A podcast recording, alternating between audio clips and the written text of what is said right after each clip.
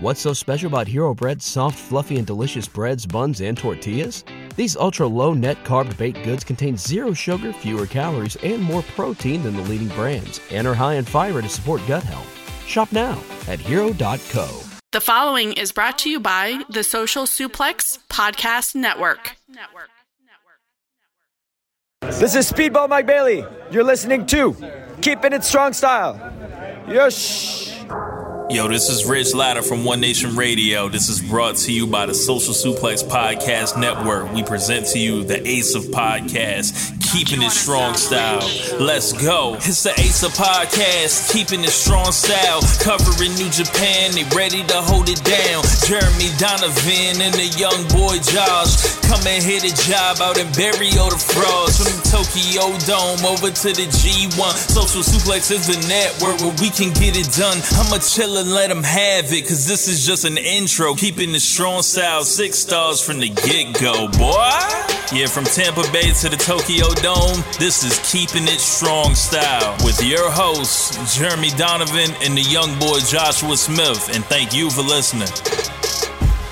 Welcome to Keeping It Strong Style, the ace of podcasts on the Social Suplex Podcast Network. Jeremy Donovan here, solo this week. On today's show, I will discuss the road to Wrestling Dontaku, Wrestling Satsuma no Kuni, and cover all this news in the world of New Japan Pro Wrestling. Please support our show by subscribing and following the Social Suplex Podcast Network or Keeping It Strong Style on the podcast app of your choice and leaving a rating and review. You can also get all the podcasts over at socialsuplex.com. Check out our Pro Wrestling Tees store, prowrestlingtees.com/socialsuplex. That's where you can get your official Keeping It Strong Style t-shirt. If you enjoy this podcast, please consider making a one-time or monthly donation by visiting socialsuplex.com/donate and clicking on the donate button under the Keeping It Strong Style logo. This week's episode is brought to you by the NJPW EXT, the only browser extension for NJPWworld.com. Frequently updated and with features like dark mode, improved translations and layouts, custom and shared playlists, synchronized viewing parties, and much, much more. It takes NJPW World to the next level. You can visit njpwext.us today for details. So as you heard in my little intro there, guys, I am solo this week. Unfortunately, the young boy Josh Smith had a family emergency. We postponed recording last night, Monday night.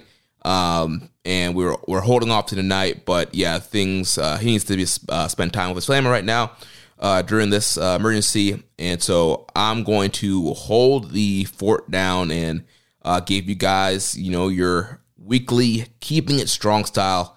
We are the longest running weekly episodic New Japan Pro Wrestling podcast on the internet today. Since November of 2017, we have not missed a week of audio, and that streak will continue here tonight, today, whenever you are listening to this podcast. Rain, sun, or shine, there will always be Keeping It Strong Style. Might be a day late, might be 2 days late, but we will always be here to give you guys the audio that you want, the audio that you need. And we got lots of stuff to cover this week. And, hopefully the young boy Josh Smith will be back next week. Also joining us next week will be friend of the show, Chris Samsa from sportofprowrestling.com. Also of NJPW1972.com. That's right. Chris has had a lot of great stat work going up on the official English New Japan website, so guys, make sure you check that stuff out when it goes up on their site. But Chris will be joining us next week to review Wrestling Dontaku and to preview Best of the Super Juniors 30. So big episode next week. Should be a lot of fun with Josh back and Chris Samsa on the show. Like I said, we got a lot of stuff to cover here on this episode. So gonna, you know, run through stuff and give you guys what you need. So as you guys know, we're on this Road to Wrestling Dontaku tour. By the time most of you guys are downloading and listening to this episode, Wrestling Dontaku, the official big show of this tour, will have aired. But there's a lot of stuff that happened on the build up to this show. So I will give you a little preview of my predictions for that coming up here in a bit. But we had a lot of stuff happening on the Road to Wrestling Dontaku. And we also had the big Wrestling Satsuma no Kuni show. And there's a ton of news to talk about too. So let's get into it. So we'll start off talking about the Road to Wrestling Dontaku show that happened last week. The first one was April 27th from the Hiroshima Sun Plaza. We had an attendance of 1,614.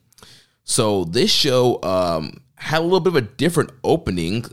So it's very rare that New Japan does this, but this show opened up with a mini press conference right before the main show started. So cameras went on. We had a table in the ring, you know, WWE style, looking like a contract signing that you would see on Monday nights. But yeah, we had a table in the ring there and opened up. We had a little presser for the IWGP Junior Tag Team Title match. So the challengers, Kushida and Kevin Knight, the Jet Setters, were there alongside the champions, TJP and Francisco Akira, Catch 2-2 of the United Empire. So we open up this segment here. Akira asked why they were even doing a press conference right before the match. It was making him angry. He thought it was disrespectful. You know, normally press conferences happen a day before the show or 2 days before the show.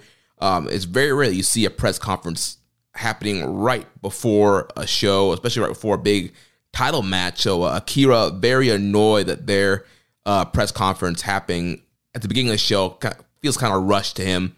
So he expressed his anger there. And then TJP said that they have the titles for a bit. They will have the titles for a very long time.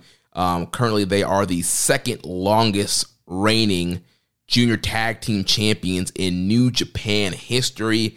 And he said that he was looking past the Jet Setters and that Catch 2-2 will become the number one team, junior tag team in history, and they were going to get the longest reign. And, you know, that would have been possible had they defeated the Jet Setters. You know, Best of Super Junior 30 is coming up. They would have, you know, gone through that tour, and then there probably would be a defense in June at Dominion. So this was a very real possibility at the beginning of the show that Catch 2-2 could have moved on and had this, the number one longest reign for the IWGP Junior Tag Team titles. And we know that's kind of been the mission statement for Catch 2-2 this past year. During his title reign, we've seen several of the backstage promos, TJP mentioning that, you know, they wanted to go down in history as the greatest junior tag team ever. You know, that a lot of people, they mention the Young Bucks, they mention Roppongi Vice, they mention Roppongi 3K, but Catch 2-2 wanted to surpass all those teams. They wanted to break their records. They wanted to have the best matches. And, you know, this has been one heck of a title reign for the junior tag titles for Catch 2-2. So it was their mission and goal here tonight to retain the titles and move on to have the longest reign. So after that, we then had a presser for Hiromu Takahashi and Yoshinobu Kanemaru. They will be wrestling on the main event of this show for the IWGP Junior Heavyweight title. There was no English translations for us at the time, so there was some back and forth between Hiromu and Kanemaru. They signed their contract for the main event, and they had a little brief brawl. And so after that presser, that opened up the show for the opening contest. We started with the United Empire team of Aaron Hanare and the Great Okan. They defeated Oleg Bolton and Oscar Lube 5 minutes and 54 seconds. So Great Okan, Aaron Hanare, both guys not really in a program right now. Two of the heavy hitters of the United Empire going up against, two heavy hitting young lions in Oscar Lube and Bolton Oleg. But it was a really short opening match up here. The wrestling between Okan and Bolton Oleg was really, really good. If you don't know, Great Okan has an amateur wrestling background, a lot of mixed martial arts background, and Bolek Olton, another great amateur wrestler. He's a part of that Team New Japan amateur wrestling team, the official amateur wrestling team that Bushi Road sponsors, and these guys go out and compete in amateur wrestling matches that's coached by Blue Justice Yuji Nagata. So when these guys were grappling, it was great. And for those who don't know, I do also have an amateur wrestling background. Wrestled all 4 years in high school. So I definitely have a little of an eye for some of this stuff with the grappling and exchanges. And when Okan and Oleg were grappling and doing their wrestling, it looked really, really good. Bolton Oleg, this guy is a freak of nature, and he's improving quickly. And we can't forget about Oscar Lube, the German, very fiery kind of personality. He's getting better as well. But these guys didn't get to show their stuff off for too long, as it came down to the end where Hanare and Oscar were the two legal men, and Hanare applied the Ultima, that's Hanare's version of the full Nelson, onto Lube and forced him to tap out. So your quick, basic opener, two veterans against two young lions. And we did have a question here from Rambone Slam Pig, and he says, what are your thoughts on the continuing evolution of Oleg Bolton? I thought he looked great in the match against Bishamon at Satsuma no Kuni. Bishamon really did a great job working with him as well. So we'll get to that match here in a second. But yeah, I think Oleg Bolton is looking great so far. Like we mentioned last week, obviously he's still very green. There's obviously still a ton for him to learn. But with all that being said, this guy looks great in the ring. I mean, his figure is very imposing. I mean, he has a build very similar to like Lars Sullivan from WWE. This guy's just jacked to the gills. He has that great amateur wrestling background. And, we talked about it last week or 2 weeks ago, not all amateur wrestlers make the great transition into pro wrestling. But when they do, they're usually really great. Also, you think about Kurt Angle, Brock Lesnar, Shelton Benjamin as some of the standout guys that made that transition from amateur wrestling to professional wrestling. And a lot of the core of pro wrestling is amateur wrestling. A lot of the holds and escapes and grappling, comes from amateur wrestling. So if you're great at that, and then you can also learn the pro wrestling side of things and learn how to use that stuff as a work and to use that in the case of a pro wrestling match, you can become really great. And so I think Oleg has all the potential in the world. Obviously, right now, it's too early to say, he for sure is going to be a future IWGP World Heavyweight Champion. We all thought that about Kitamura back in the day, and things just didn't work out quite that way. So when these guys are in the young lion stage, it's really hard to make predictions because you just never know what could happen. But if he stays on the track that he's on right now, I think he'll be great. I think he could be a future IWGP World Champion if he sticks down this path, if he sticks with New Japan, if he sticks with pro wrestling. It looks like he's learning a lot, and he speaks Japanese. I think he's going to get over very quickly with the Japanese audience. So after that, we had the Chaos team of Hiroki Goto, Toru Yano, Yo, and Yoshihashi defeating the House of Torture of Evil, Sho, Yujiro Takahashi, and Dick Togo in 4 minutes and 45 seconds. So this is the ever-going feud, the never-ending feud, the feud that goes on and on, my friend, between Chaos and House of Torture. Seems like these two factions have been going back and forth for quite some time now. A lot of their rivalry revolving around the never openweight six-man championships. So this match here, of course, House of Torture attacks before the bell and a big brawl on the floor. Eventually things get back in the ring. And towards the end of the matchup here, Bishamon hit the Shoto on Dick Togo to get the win. So this was kind of a real kind of fast paced matchup. A lot of it took place before the match officially started. And then once they got in the ring, it ended pretty quickly with the Chaos team standing on top. And we had a question here from the Dark Soldier. He says, I've heard people complain about referees in the States saying they're incompetent and dumb.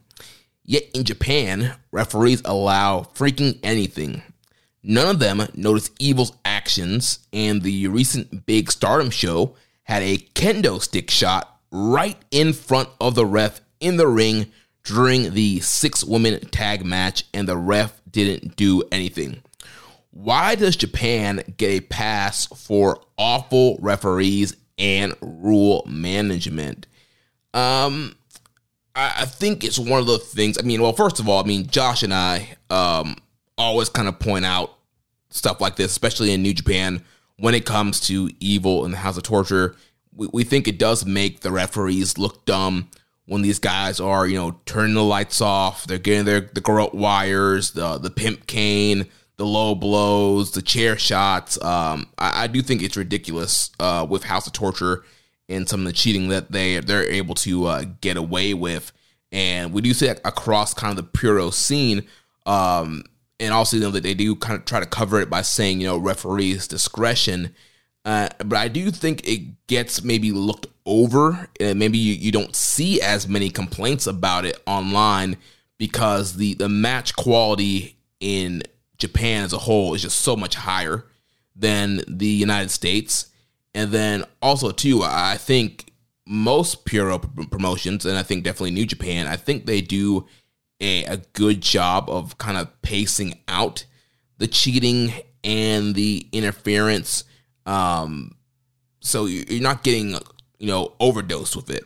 Meanwhile, you watch a American promotion, you watch WWE and even AEW at times where back-to-back matches have run-ins, interference, ref distraction, ref bump, the dynamite diamond ring being used, belt shots, chair shots, the bloodline running in.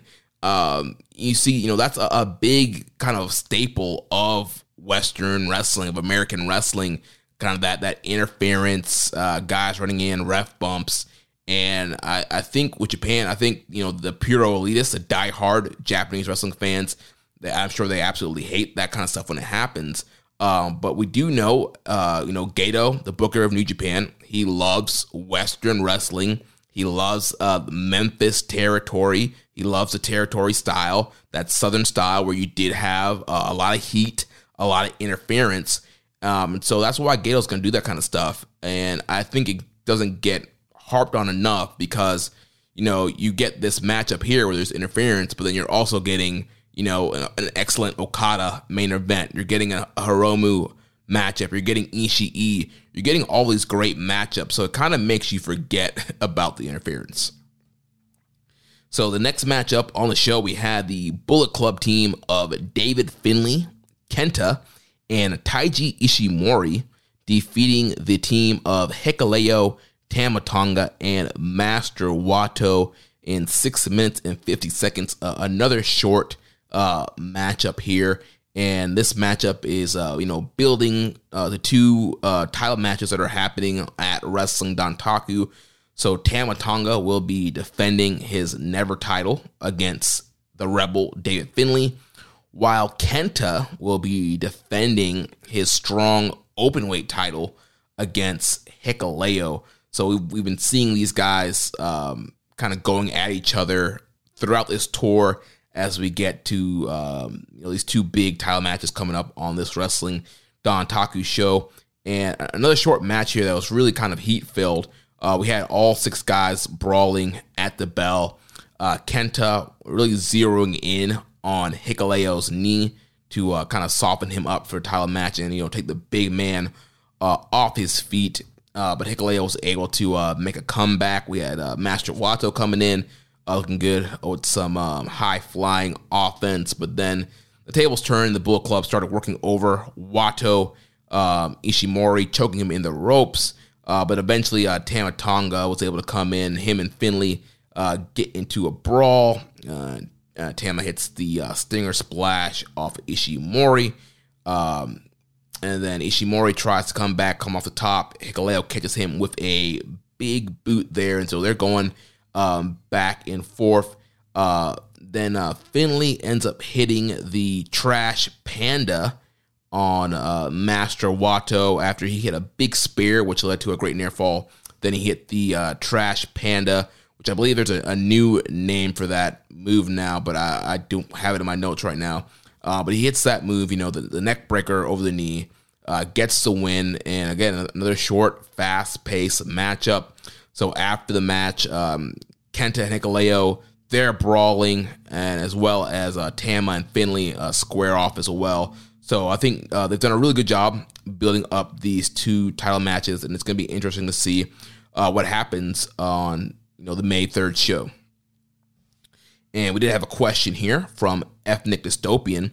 So what are your thoughts on the fan reactions to David Finley over the past few months? It reminds me of Jay White in 2017. Despite how sorely he's missed by New Japan fans today, he had his fair share of haters when he debuted as Switchblade.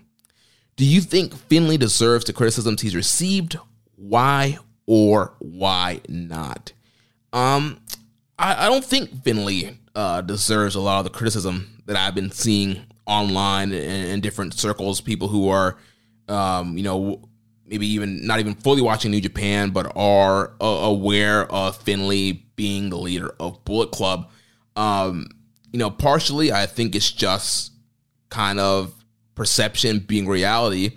And, unfortunately for Finley, most of his New Japan tenure, he's been booked as a mid-card guy. Started off more, he was a young lion first, and then he's kind of very slowly worked his way up the card, but he's really kind of stuck in that mid-card kind of range. He would have every once in a while some breakout matches, but you knew that if you saw Finley versus whoever, that whoever was going to win because they're facing Dave Finley.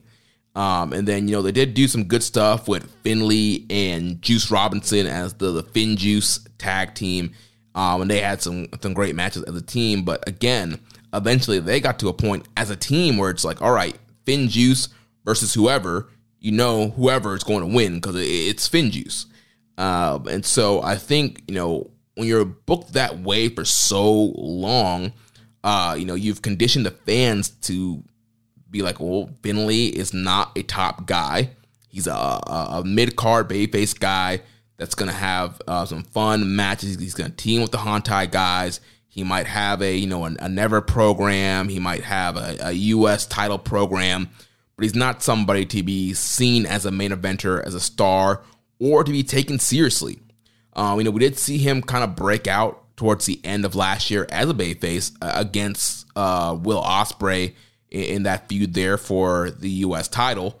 But, at the end of the day, he lost that feud, and I think people expected him to lose that feud.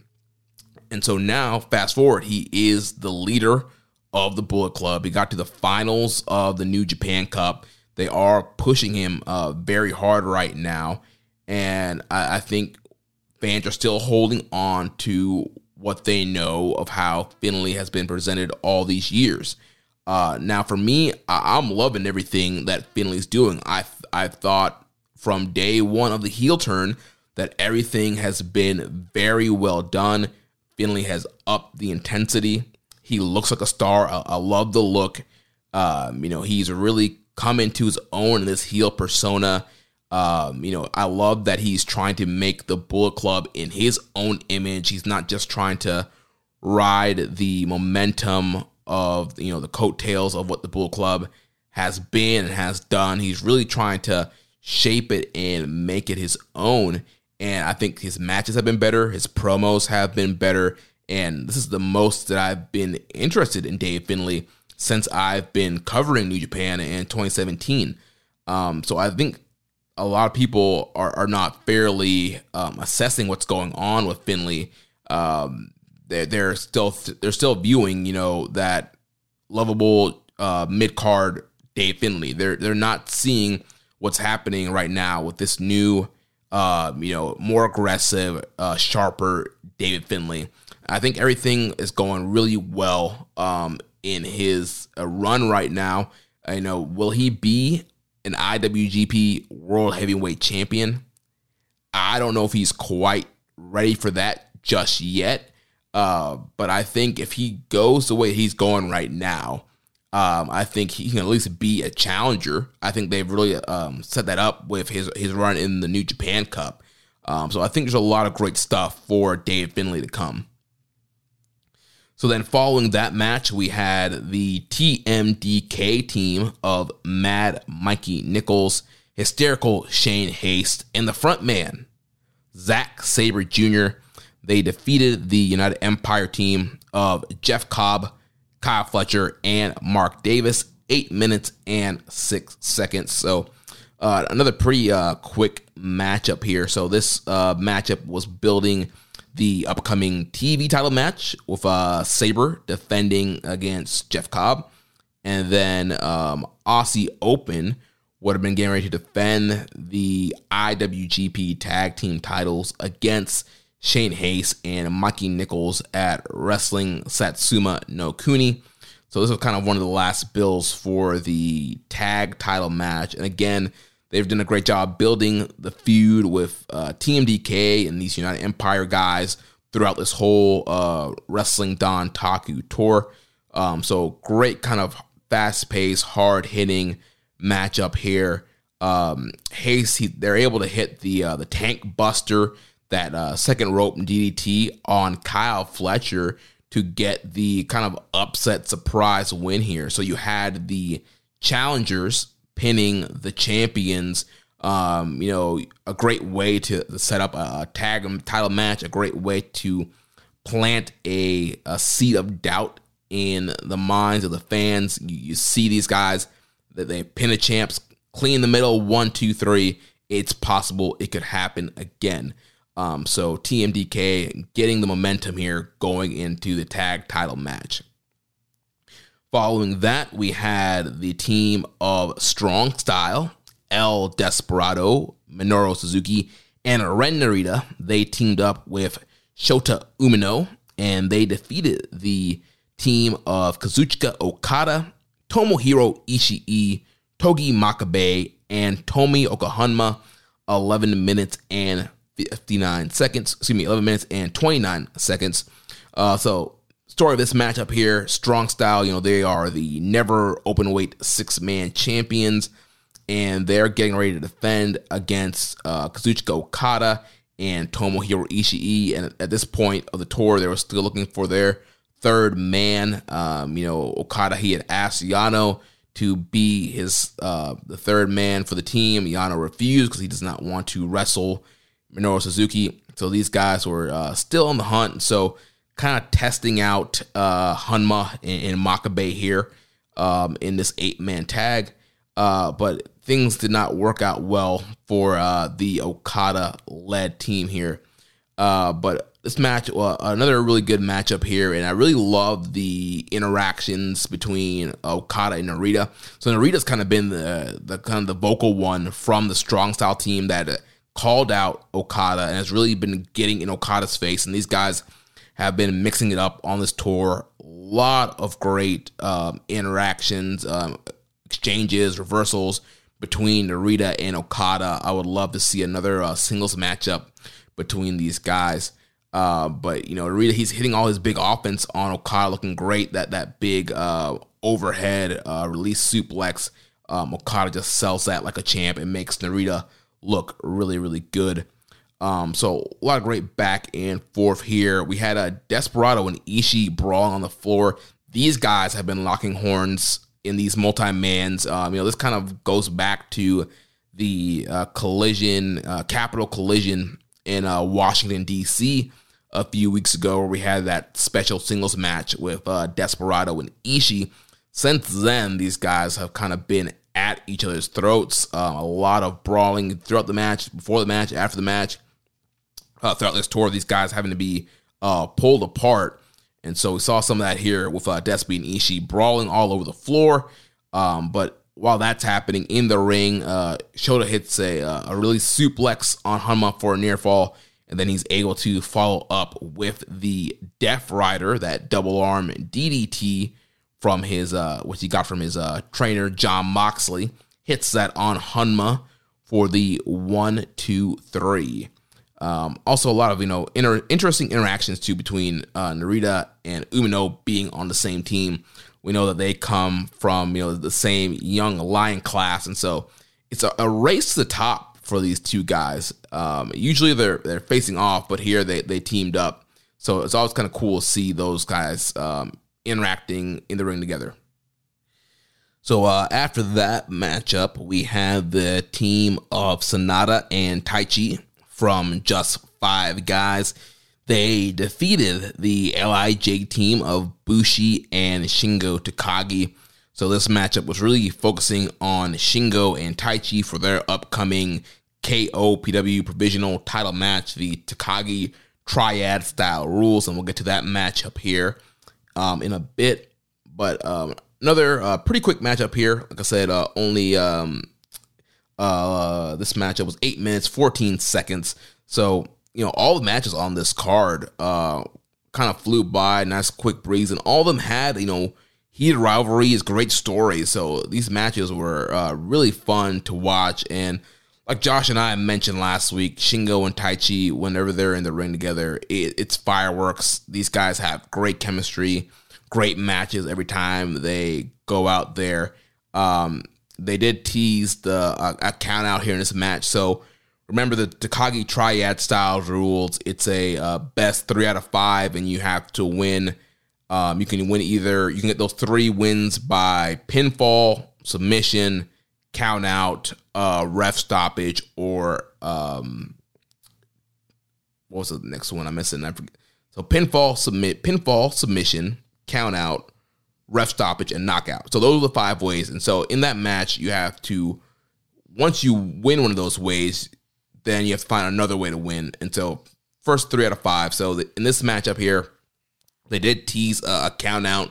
These guys brawled to the floor to like 19 and dove back in before the ref got to 20. So kind of teasing the count out, letting fans know that in their match, a count out could potentially happen because these guys could just brawl on the floor outside, and you could get somebody being counted out there. And so after that, you had Sanada and Bushi mixing up, and Sanada was able to put Bushi away with the skull and sleeper. Actually, excuse me, the skull and neck crank. A lot of people actually think it's a dragon sleeper, but it's actually a neck crank hold. So you got that locked in on Bushi. Bushi tapped out, and we got some, you know, juice going here with Taichi and Shingo Takagi. So then after that, we got the lineups for Best of the Super Junior 30. So we know Best of the Super Junior 30 will take place over 12 shows beginning May 13th in Korakuen Hall.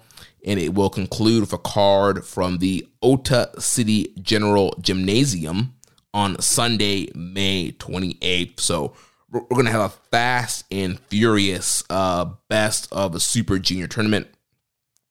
So in the A block, we got Kushida, first time in the tournament in 5 years.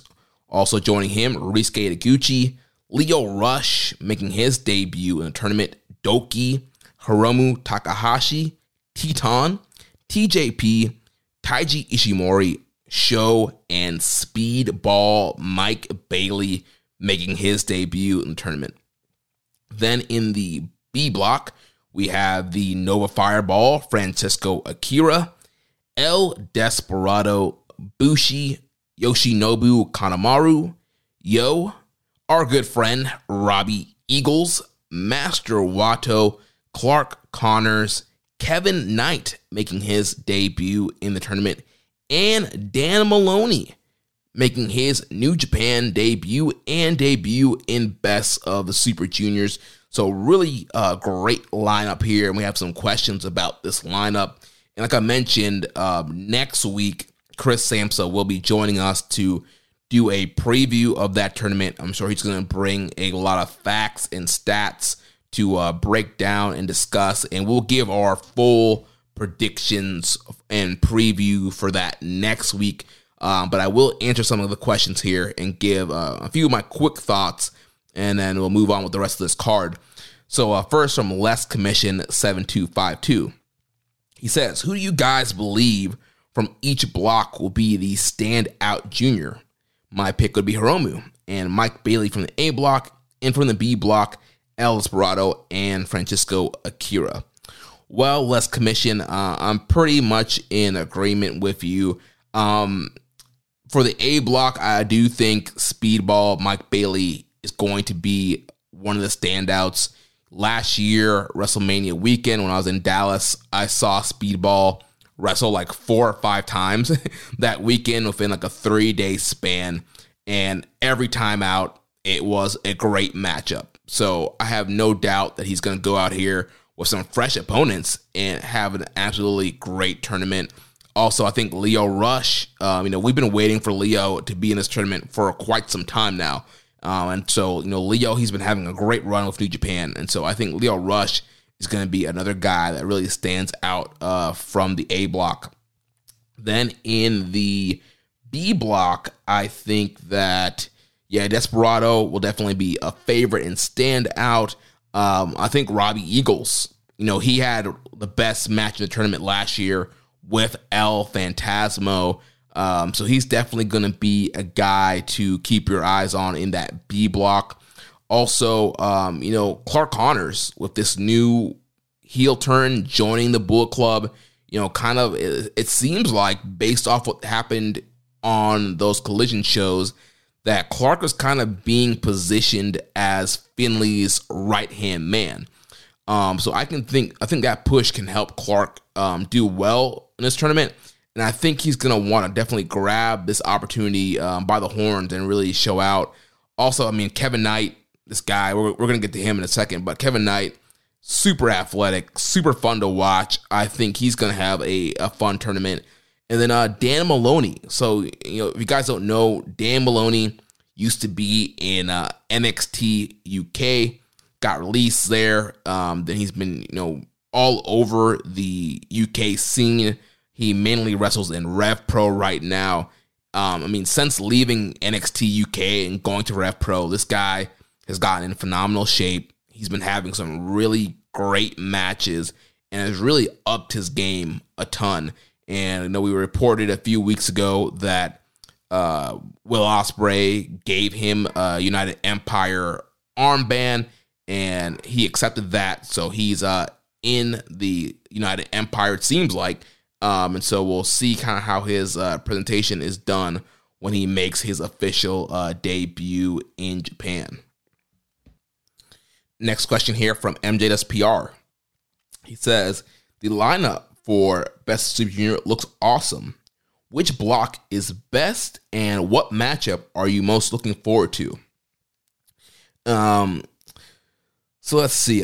Just looking at the blocks, I feel like both blocks are pretty even. I think I'm going to give the edge to the A block just because, you have Kushida in there, first time in the tournament in 5 years. You got Lio Rush. You got Douki, who's going to kill himself. You got Hiromu, TJP, Speedball Mike Bailey. Like, I think that A block is a little bit more of a veteran edge than the B block, where in the B block, you have a lot of young up-and-comers like Clark Connors, Kevin Knight, and Dan Maloney, and Francisco Akira, which all those guys are great. But I do think, you know, A block has more of that experience edge over the B block. As far as what match I'm looking forward to, I mean, Speedball versus everybody.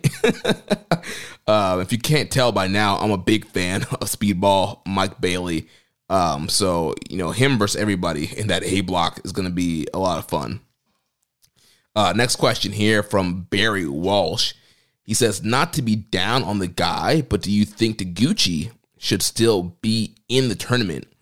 Is he just there as a junior Yano, or is a sign that the junior roster is not as deep as the heavyweights? Just seems to me if Ishii might not make a G1, how can Taguchi still make the best of the Super Juniors? Well, Barry, at the end of the day, Taguchi, he's a dojo guy. He's going to have a job for life. As long as he can still go, you know, he's going to be on these shows. He's going to be on these cards. And, you know, personally for me, I agree with you, Barry. I don't think Taguchi at this point in his career should still be in these tournaments. I know a lot of people say, you know, well, oh, he's the night off guy. These guys need a one night break. If that's the case, why not just extend the tour out? I mean, this tour is being done in what, like 12 days, or 12 shows in a short period of time from, you know, 13th to 28th. So if you want these guys to get a night off, give them a night off, extend the tour, make the tour longer. You don't need to put guys like Taguchi in these tournaments, or guys like Yano in the G1, and then say, oh, they need a night off. Well, if they need a night off, give them a night off. And Taguchi, you know, he's going to be doing, I feel like it's gotten worse and worse and worse. You know, there was a kind of a running joke, you know, back the first Super Juniors that we reviewed would have been the 2018 Super Juniors. And at the time, you know, Josh was always like, you can't count out Taguchi, you know, big match Taguchi. You know, he won Super Juniors. I believe that was in 2012. You know, this guy. And at that time, Josh was right, man. In 2018, 2019, Taguchi would still kind of bust out these big match performances, have these great matchups, and actually be one of the standouts in his block and have some really fun matches in the tournament. Well, now that's kind of flipped. I feel like it's gotten worse and worse every year. We're seeing more butt stuff. We're seeing more of his underwear, the pants pulling down, the kind of just goofy shenanigans. And I know he's always kind of been a goofy guy, but I feel like it's dived worse and worse into the shenanigans. In a tournament like this, like I don't think Taguchi is needed anymore. There are tons of juniors around the world and in Japan that could fill a spot that Taguchi can be in. I mean, heck, you can put a young lion in there. If you want a night off, that's actually going to be a great matchup. Why not put Oiwa in this thing? Fujita, like, that, I think that could be a quote unquote night off, but you would still have a very good matchup. So moving on to the next match on this card. These were like after this announcement, we got to it's like the big three on this card. So first up, it was Tetsuya Naito defeating Douki in 15 minutes and 55 seconds. And Douki was seconded by Sanada, Taichi, and Taka Michinoku, his stalemates in just five guys. I thought this was a really fun matchup. You know, Douki, we always talk about this man, you know, not wanting to have to go back to Mexico. If you guys don't get that joke, you know, Douki was a guy that you know, went to Mexico, I believe, at 18 years old. This guy, you know, scrounged around those low Mexican independent wrestling scenes, you know, indies where they're wrestling out in the dirt in the middle of, you know, Tijuana or wherever they're wrestling at. This guy has been on the bottom floor of the Mexican independent scene for so long, and him coming over to New Japan in 2019 was a really big deal, a really big platform, and a big opportunity for him. And, you know, that's why, you know, he likes to talk about, you know, hipster luchadors, you know, guys who, you know, they wrestle in CMLL and AAA on the big stage. But, you know, Douki, you know, he grinded on that independent scene, and he thinks he has that, you know, the true lucha libre style. So, you know, that man, he doesn't want to go back to those dirt floors. So that's why this guy goes out here and literally, you know, kills himself every night. You know, no regards for his body, uses his body as a weapon.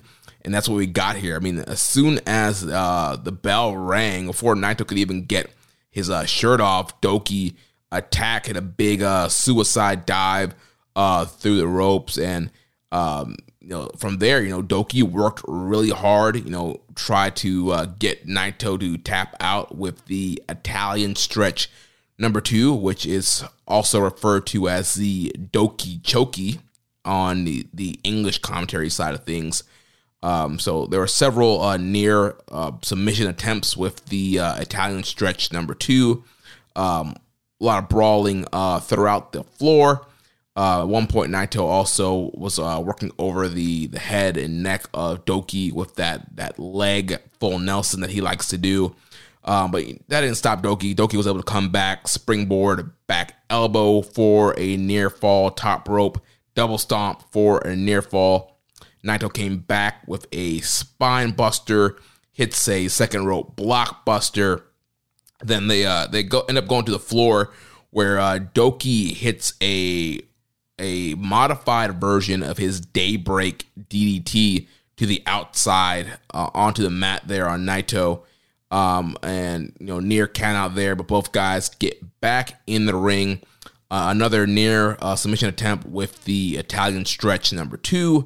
Douki hits the proper Daybreak DDT for a near fall. And our man Douki here, man, he was feeling it. The juices were pumping. He thought he was close to winning. You know, he tries to hook the suplex de la Luna, that, you know, modified dragon suplex-like maneuver. But he wasn't able to hit it. Naito hits the short destino for a near fall, hits a brain buster, and then a second destino proper. 1, 2, 3. Tetsuya Naito defeats Douki.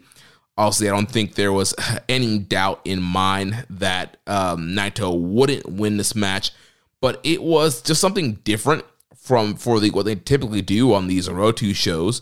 A fun, you know, singles match for Naito, good outing for Douki, and it also kind of plants the seeds and lays the foundation for a potential Naito versus Sanada title match, potentially at Dominion. Following that match, we went into the first title match of the evening for the IWGP Junior Heavyweight Tag Team titles. The Jet Setters of Kevin Knight and Kushida defeat Catch 2-2, Francisco and Akira, and TJP to become the new IWGP Junior Heavyweight Tag Team Champions. Big moment here for Kevin Knight. So, you know, just to show you how far this team has come and how far Kevin Knight has come. You know, these guys first started teaming in the Super Junior Tag Team this past December. They had a finishing record of 2-7. In that tournament, they did lose to Catch 2-2. So kind of a full circle moment here, where these guys getting built up to the point where they are challenging the champs in Catch 2-2. Also big for Kevin Knight for a couple other reasons. First of all, Kevin Knight is now the first man from the Shibata class from the LA Dojo to hold a championship in New Japan Pro Wrestling. So, you know, we've seen Alex Coughlin grinding and Clark Connors and Gabriel Kidd in that LA Dojo class, that initial class that was trained by Shibata and, you know, DKC. But Kevin Knight being, you know, the first guy out of that class to capture a championship. Also, it's a big win here for Kevin Knight because he is now the fifth African American champion in New Japan history. So joining the names of Bob Sapp, MVP, Ricochet, and Mercedes Moné. So kind of a real kind of cool moment here for Kevin Knight. Also, you know, he made some comments online that this has been a really hard season in his life. His grandmother, who he was really close to, passed away while he was in Japan on this tour. So a lot going on personally here for Kevin Knight, but was still able to be on this tour and capture the junior tag team titles with his partner Kushida. And this match was awesome.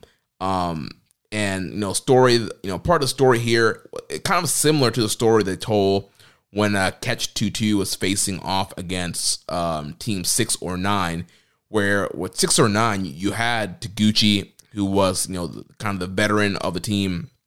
And then you had Master Wato, who was the young guy who was kind of learning from Taguchi. And then on the Catch 2-2 side, you know, TJP is a veteran, and Akira is the guy that's learning from him. Well, so here in this matchup, again, Akira being the young guy learning from TJP, and on the Jet Setter side, you have Kevin Knight being the guy who's learning from Kushida, and even learning Japanese from him, which he used during that opening press conference. So you have that dynamic there. So, you know, a lot of times you had TJP and Kushida mixing it up. You had Akira and Kevin Knight mixing it up. But, man, these guys, this was just a great matchup. Kevin Knight, man, this guy is super athletic. And, you know, yes, he's still a little rough around the edges. He's still a little green. That's to be expected. But this guy, super charismatic, super athletic. This guy, he gets it. He's getting over very quickly, and he was definitely a big highlight in this match with a lot of the stuff that he was doing. You know, big picture perfect drop kicks, planchas to the outside. You know, he says, you know, he called himself To Fly, and he always says, you know, it's time to fly, and that's a very accurate catchphrase for him, because when he's in the ring, yes, it is time to fly. It is Rich Latta Pro Wrestling time, and Kevin Knight, you know, flies all over the place. And then obviously with TJP and Kushida, both guys, very great technical wrestlers, great submission wrestlers. So you had those guys, you know, both targeting each other, trying to, you know, Kushida looking for the hoverboard lock, while TJP, he has that inverted figure four that he does from time to time. Also, Akira came into this match with, you know, injured shoulder. He's been having a nagging shoulder injury throughout this tour that's been taped up here. So he's been having to deal with that injury as well. But a lot of great double team combos throughout this matchup here. You know, the team of Catch 2-2, they really did try at one point to isolate you know, Kevin Knight, the more inexperienced guy from the Jet Setters team, and really try to work him over. But, you know, Kushida was able to get in there towards the end of the match. Kushida locks in the hoverboard block on TJP, but Akira makes a save. Also, at some point in this match, TJP gets busted open over his eyebrow. Not quite sure where or how that happened, but this guy comes up at one point in the match, and his face is just dripping blood, which just obviously ups the intensity of this matchup. So he's dripping with blood. Kushida's trying to get him to tap out with the hoverboard lock. Akira makes a save. TJP's able to hit the Mamba splash onto Kevin Knight. And then they hit their finishing move called the 2-2, the knee. And so they hit that. TJP and Akira hit that on Kevin Knight for a great near fall. So, you know, they've been finishing a lot of matches with that that knee double finish. And it was on Kevin Knight, you know, the inexperienced guy, the young guy. So when they hit that, I'm like, oh, man, that's it. It's over. But Kushida makes a save. So great near fall there. And then Kevin Knight hits that, you know, no hands jumping Frankensteiner onto Akira off the top. He hits that jumping DDT, and then him and Kushida, they have their new finisher called the Culture Shock, which is kind of Kushida kind of catapulting Kevin Knight again into that DDT.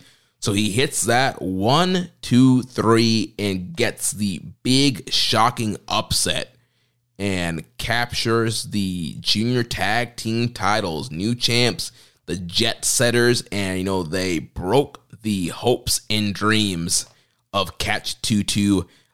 So Catch 2-2 with this loss, they will go down in history as the second longest reigning junior tag team champ. So they will have to try to, you know, capture the belts in the future and, you know, work their way back up to try to break that title defense record.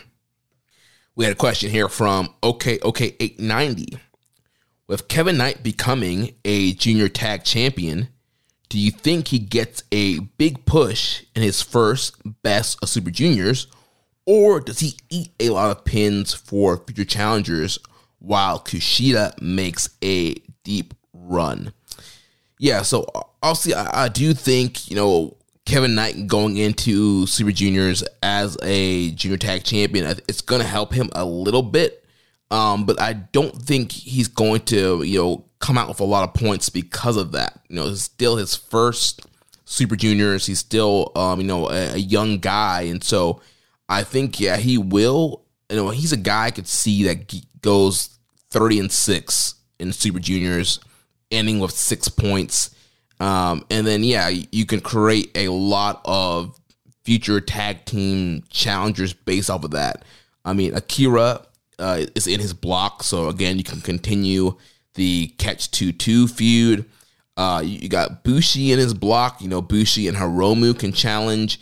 Kanemaru's in his block. Kanemaru and Douki could challenge him. Yo's in the block with him. You could have Yo and Leo Rush challenge Jet Setters. Clark Connors could team with Ishimori to go against the Jet Setters. So there's a lot of potential junior tag team challengers that could come out of Kevin Knight eating pinfalls in the B block. So I do think he is going to eat a lot of pinfalls. I think a story they will tell is, you know, he's not quite ready to be without Kushida yet. And kind of the difference of when Kushida is with him and when Kushida's not. But I don't think he's going to go, you know, 0-9 in the tournament. And then the main event here from this show was for the IWGP Junior Heavyweight title, the ticking time bomb, Hiromu Takahashi.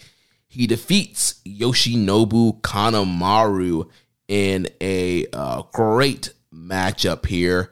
And we know that there was some other stakes here to this match where, in order for Hiromu to get his world title match against Sanada, he had to defend his junior title here against Kanemaru. And I love the VTR they showed before this match that really emphasized on just the history of Yoshinobu Kanemaru, you know, former Noah GHC junior champion, former All Japan Junior Heavyweight Champion. This guy has been, you know, kind of a stalwart in Puro Junior Japanese wrestling throughout his career. You know, the IWGP Junior title has been one of the titles that's kind of eluded him. Obviously, you know, he's a former Junior Tag Champ with El Desperado when they were both in Suzuki-gun. But Kanemaru has failed over his New Japan run to capture the IWGP Junior Heavyweight title. So that story was in the mix here as well. But this was a really great back and forth matchup here. You had Kanemaru targeting the leg of Hiromu. Kanemaru often goes to the figure four as one of his signature submissions here. We did see early in the match Hiromu try to apply the figure four and get Kanemaru to tap out, but he was able to roll to the floor and able to kind of regroup there. But then he was able to get the advantage again on Hiromu and work over that knee. And kind of a story we've been seeing here with these Hiromu matches. Like, he's just being beaten and battered in all these title defenses. So, very similar to the Robbie Eagles defense a few weeks ago. The knee is a target here, and Kanemaru was all over that thing, applying a half crab, twisting it, going for the figure four leg lock. But, Hiromu, he's used to fighting through the pain. He fights through that. It's the Falcon Arrow, hits some of his big offense. And also, Hiromu's also kind of seeing him almost kind of evolve into a power junior, hitting a lot of big lariats in his matchups as well. There was a great near fall in this match that was based off of the tag match that happened in Capital Collision, where Kanemaru pinned Hiromu in that tag match, where he does this like quick inside roll up, and then he turns the roll up into a Last Supper looking maneuver that like what Darby Allin does in AEW. So they did that same near fall here. Kanemaru he does the roll up, he locks in the Last Supper, but Hiromu was able to kick out. He does go for the Satori Surprise, his whiskey. He grabbed the bottle and tried to spit the whiskey in Hiromu's face, but Hiromu was able to super kick him and he spit the whiskey all out. Hiromu hits the Death Valley Driver in the corner, time bomb one for a near fall. Kanemaru goes back to the left knee once again, big chop block.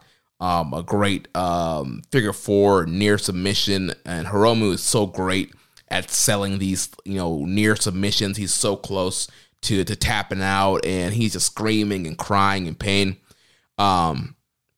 Then Kanemaru hits a big tornado DDT, moonsault, and then the deep impact, which is his second rope DDT for another great near fall there. Hiromu was able to come back once again, hits another Death Valley Driver, and then hits the time bomb to get the win. So really great junior defense here for Hiromu. Two questions here. First from OKOK890. Is this the best Hiromu has looked post-injury? If so, what do you think caused this change? Hiromu has been looking really good on this run after the last injury. And I think part of that is kind of this story they're telling with him wanting to be the longest reigning junior champion. I think it makes each defense more interesting to watch because you get invested with each defense and you're like, all right, is he actually going to break the record? And I think he's just had there's been some more compelling stories around his challengers as well. And also, too, I think with all the injuries he's accumulated over the last 5 years, he's had to adapt his style. And so I think he's been doing that very well. We're starting to see him, like I mentioned, become a little bit more of a power junior. He's doing a lot more power hitting moves. He's doing a lot of lariats. He's throwing in some power bombs, a lot more chops. So I think he's, evolving a style, still trying to do some of the high flying. He's not going out there and doing the big sentons to the outside like he used to do pre-injuries. But he's still doing some fast-paced stuff. He's still doing some high flying. And then he's also mixing in submission. He's doing that triangle choke he calls the D. I think all around he's just really kind of found ways to work around his injuries. Next question here from the Dark Soldier. Do you feel New Japan wasted an opportunity by not strapping the junior belt on Kanemaru? I feel like Kanemaru should have beaten Hiromu, then challenged Sanada for the belt, beat him, kick him out Shawn Michaels style, and cut a promo saying, when we formed this group, it was supposed to be just 4 guys, not just 5 guys. It's time we came back to that. Then you run with Kanemaru as a double champion for a year and create a second world and junior title as a constellation prize. So a little dig there at WWE booking there with the creation of the new world heavyweight title. Obviously, this is a nice little joke here from the Dark Soldier. There is no way that Kanemaru was beating Hiromu here, and that would have been very bad booking. Beating the guy who's going to be challenging for the world title at your next big show. But I do appreciate the effort here, Dark Soldier. All right, now we're going to review Wrestling Satsuma no Kuni, which happened on Saturday, April 29th from the Kagoshima Arena with an attendance of 2,120. So I'll kind of go through the undercards of this a little bit faster and point out any storyline elements that happened on this show. So first of all, the show opened up with Bishamon, Hirooki Goto, and Yoshihashi defeating Oleg Bolton and Toru Yano 4 minutes and 34 seconds. So this was a fun opener here. Bishamon, they hit the Shoto to get the win here. They're kind of short, fun opening matchup. Then after that match, we had House of Torture of Evil and Yujiro Takahashi.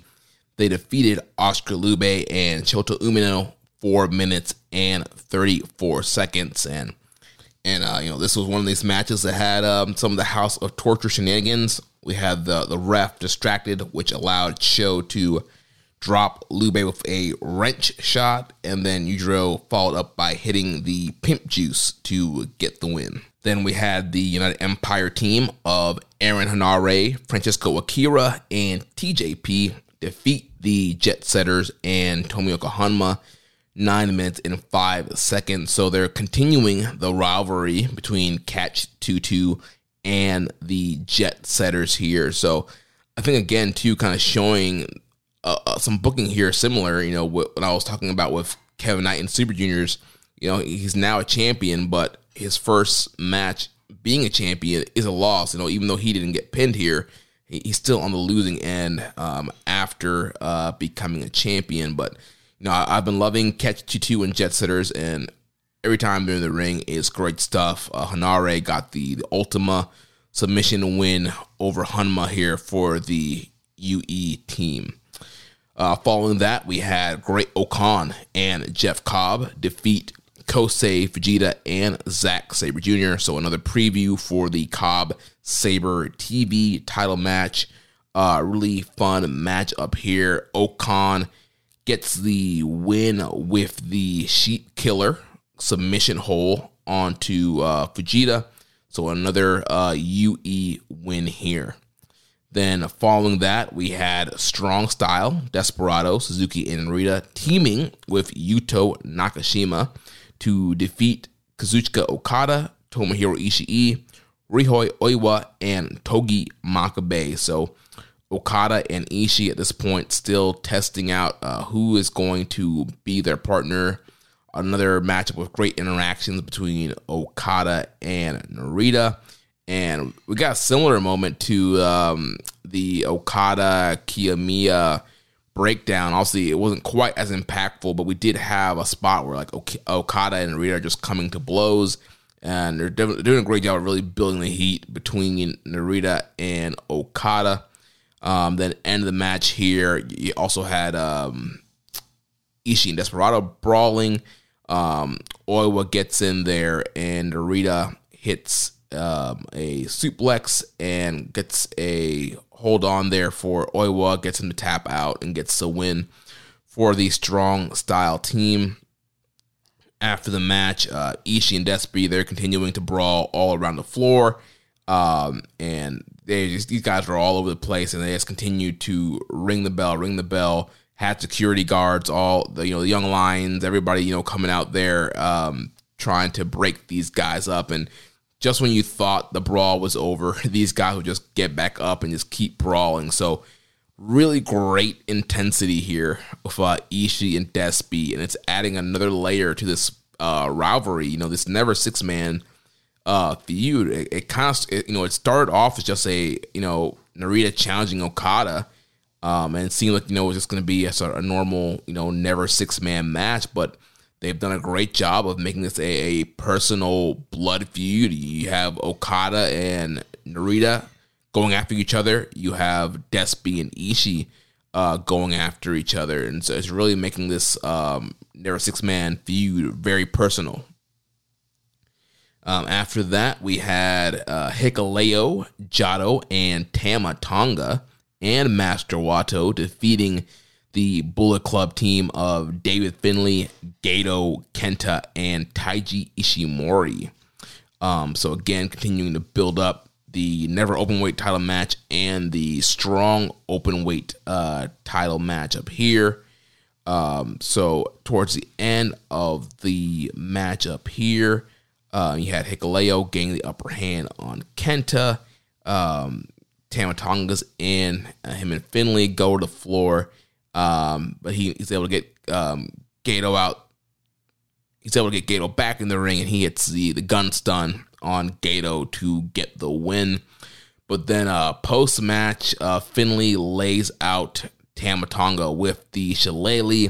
And then Kenta grabbed a kendo stick, and he walked a dog with Hikuleo. He beat this man with that kendo stick. So ending here with a ton of heat, Bullet Club on top. Even though they lost the matchup there, they're leaving with the heat. And, it's a very interesting to see that Kenta is still kind of in the old Bullet Club mindset of, too sweeting the fans. Whereas Finley, he's giving, the hard, cold stare to these fans that are trying to too-sweet him, and he's not about that life. So, again, really good stuff here, heating up these title matches. So then after that, we had the team of just five guys, three of the five guys, Douki, Sanada, and Kanemaru. They defeat the LIJ team of Bushi, Hiromu, and Tetsuya Naito. So getting ready to heat up this Sanada-Hiromu matchup here with this feud. And this LIJ just five guys rivalry has been really great. A lot of great multi-man matches. We had the great Hiromu and Kanemaru match, and I'm sure by the time you guys are listening to this, we're going to have a great Hiromu and Sanada match. So Sanada was able to get the skull end neck crank on Bushi, and he submitted. So champ gets some momentum here and continuing to build up this matchup with Sanada and Hiromu. So following that, we had the first title match on this show. It was for the IWGP Tag Team titles, the team of Aussie Open, the champs, Kyle Fletcher and Mark Davis. They successfully defended their titles against the TMDK team of Mad Mikey Nichols and hysterical Shane Hayes.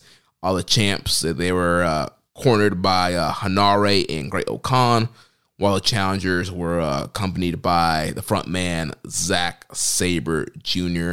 And man, these two teams have excellent chemistry. This was a great matchup here.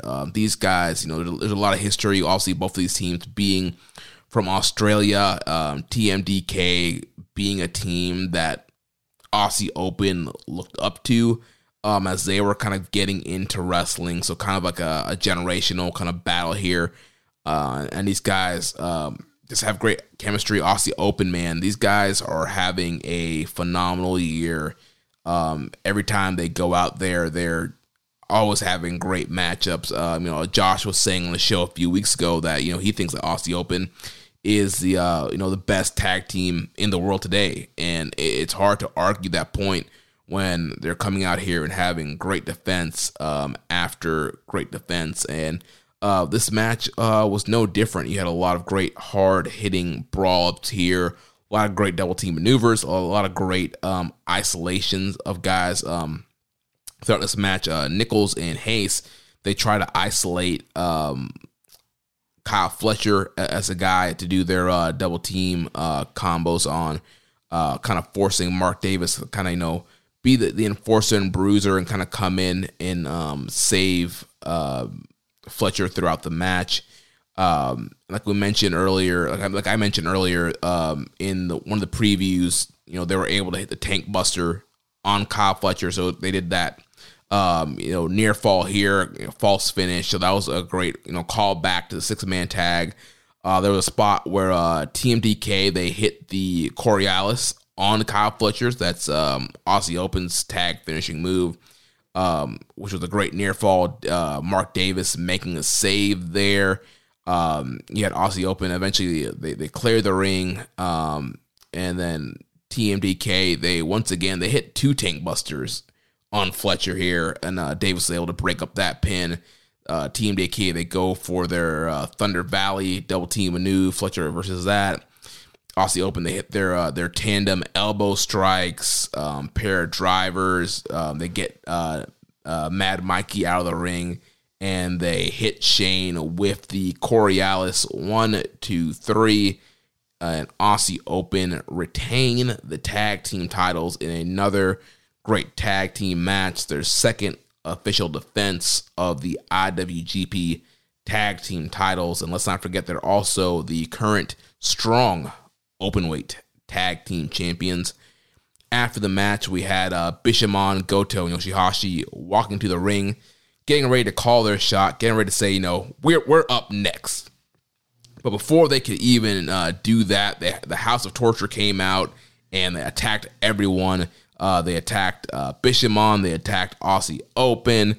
But luckily, the United Empire was out there and able to make the save. You had the whole Empire come out. Cobb came out from the back, and TJP and Akira. So the whole United Empire, minus Will Ospreay, was out there to run off the House of Torture. So it seems like we're potentially getting a throwaway feud. Maybe it'll be Aussie Open defending against Bishamon and House of Torture for the next title defense. We had a question here from OKOK890. Says, I think New Japan needs more tag teams. How should they make more tag teams? By signing tag teams or pairing up singles wrestlers like they did with Bishamon. I think they did a great job in the World Tag League this past December. Making teams and bringing teams in for that tournament. And so, at the end of the day, New Japan, they are not a tag team promotion. And just the way Gato books, he's just not a big tag team guy. So tag teams have never really been the focus, especially since Gato's been booking. And so I think at the end of the day, we've been... We always, for years on this show, talking about they need to do more focus on the tag team division and do more stuff with the tag team. Because, there would be times when literally you have the same 3 teams just kind of back and forth. The era of, War Machine and Killer Elite Squad and G.O.D. When those look your 3 teams, and it was literally those guys fighting for the belts all time. But I do think they've done a great job recently, bringing in some new teams, creating some new teams. And I'm pulling up the World Tag League lineup here. So obviously, you got Bishamon, you got Aussie Open, Hayes and Nichols of TMDK. Last year, Naito and Sanada were still a team. So we've kind of seen Sanada and Taichi team. So that's a team you can have there. United Empire, they have some multiple combos you can do. And that's a great thing about having, a faction-based promotion. You can have multiple guys in the faction be your tag team. So, last year we had Okan and Aaron Hanare representing United Empire. We've seen Okan and Cobb in the past. So there's a lot of cool combinations you can do with United Empire. You know, we see the Bebop tag team of Yano and Tanahashi. Last year we had Archer and Suzuki teaming up, but, you know, we have Strong Style now. So you could have Suzuki and Narita team up, Suzuki and Despy. You still have Fale and Chase of the team, House of Torture. And then last year, Gabe Kidd and Alex Coughlin teamed up together. So, I mean, last year I thought it was a very good feel of fresh and new teams and bringing back old teams. So, like we mentioned on the show, New Japan has a great pipeline of talent between their domestic roster, the LA dojo, the New Zealand dojo, the partnerships with AEW/Ring of Honor, the partnerships with Impact Wrestling, the partnerships with Rev Pro, CMLL. There's a lot of avenues for New Japan to bring talent in. So domestically, I don't think they're going to try and create a bunch of tag teams, but there are a ton of foreign tag teams. I mean, there are a ton of guys from AEW that they can bring over. We don't really see them bring in much CMLL guys for World Tag League, but I mean, there are great teams in CMLL you can bring over. Rev Pro, there are guys you can bring over. So yeah, there's a lot they can do still with the tag division, but I do think you look at the tag scene this past year, this year compared to like 2017, 2018, I think the tag division is in a much healthier state than it was back then.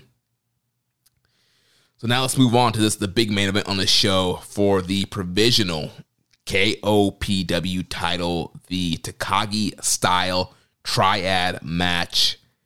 Taichi becomes the new provisional KOPW champion by defeating the Dragon Shingo Takagi 43 minutes and 40 seconds.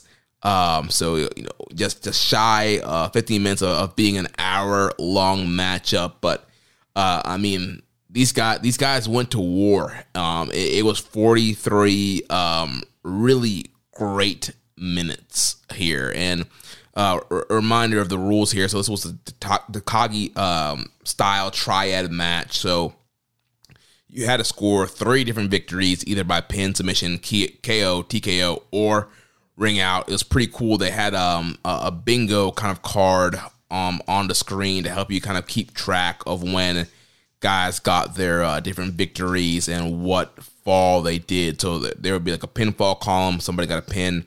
You would mark the X there. So nice little way to kind of keep track of what was going on here. But I thought this match had really great pacing. You know, these guys were going to go 43 minutes, kind of started off with the big strike exchange, and then you had some quick pin attempts. So both these guys were trying to get their first fall here with the pin early on. You had Taichi trying to use the Gato clutch, and Shingo also trying to use the Gato clutch. Shingo also has that sit back, like that Cobra clutch, kind of that Cobra sit back backslide thing he does. I forget what he calls it, but that's one of his kind of quick flash finishes. He tried to get that, and then they quickly tried to move to submissions. You know, Shingo tries to get a cross face on Taichi, but he gets the ropes. So these guys going back and forth, trying to get their big near falls. Taichi eventually hits, you know, the big dangerous backdrop suplex, and he hits one.